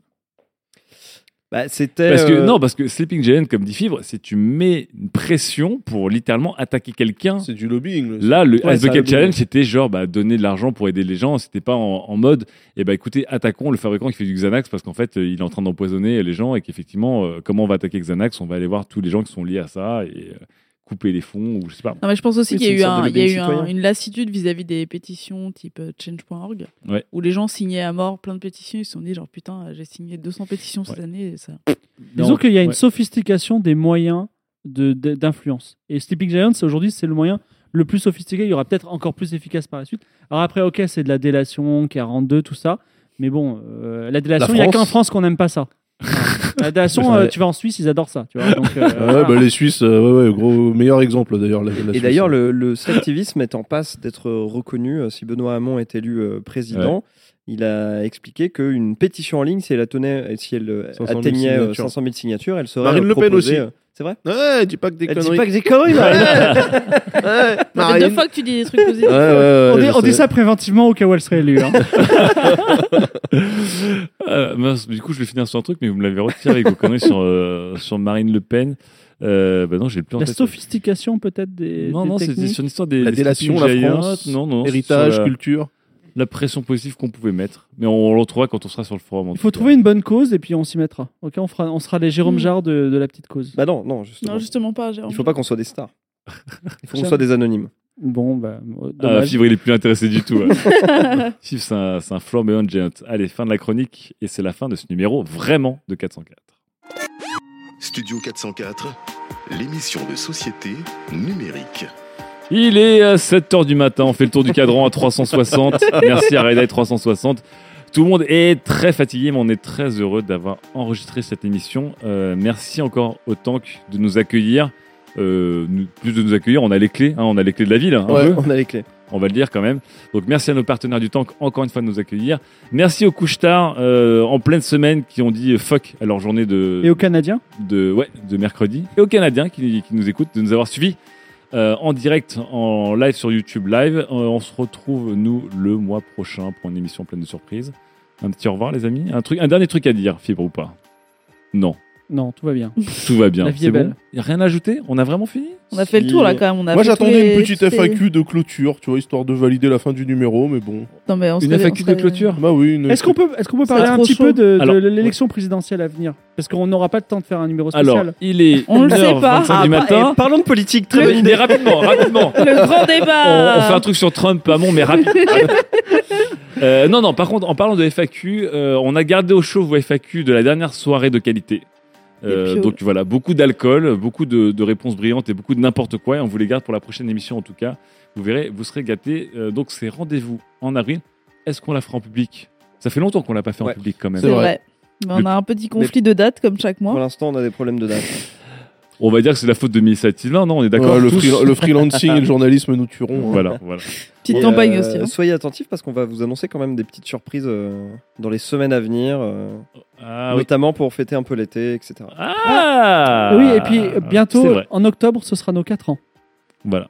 Bah voilà, on vous a parlé Moi, je dis d'octobre. 4 ans depuis hyper longtemps. J'aime bien, on fait croire aux auditeurs qu'on Moi, je est, dis on a un ans emploi de depuis temps quatre jusqu'à ans. octobre. Alors qu'un cadre, on n'en avait pas. Allez, en tout cas, merci de nous avoir écoutés, merci de nous avoir suivis et on se retrouve le mois prochain. Ciao tout le monde Bye bye. Au revoir.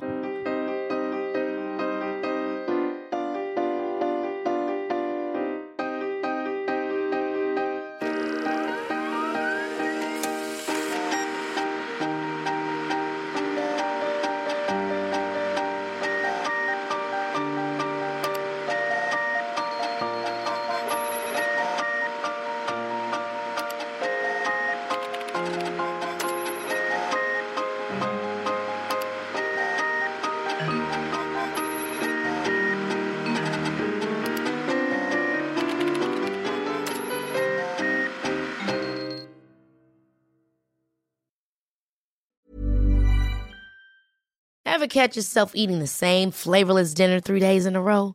Dreaming of something better? Well, HelloFresh is your guilt-free dream come true, baby. It's me, Kiki Palmer. Let's wake up those taste buds with hot, juicy pecan-crusted chicken or garlic butter shrimp scampi. Mm. Hello Fresh. Stop dreaming of all the delicious possibilities and dig in at HelloFresh.com. Let's get this dinner party started.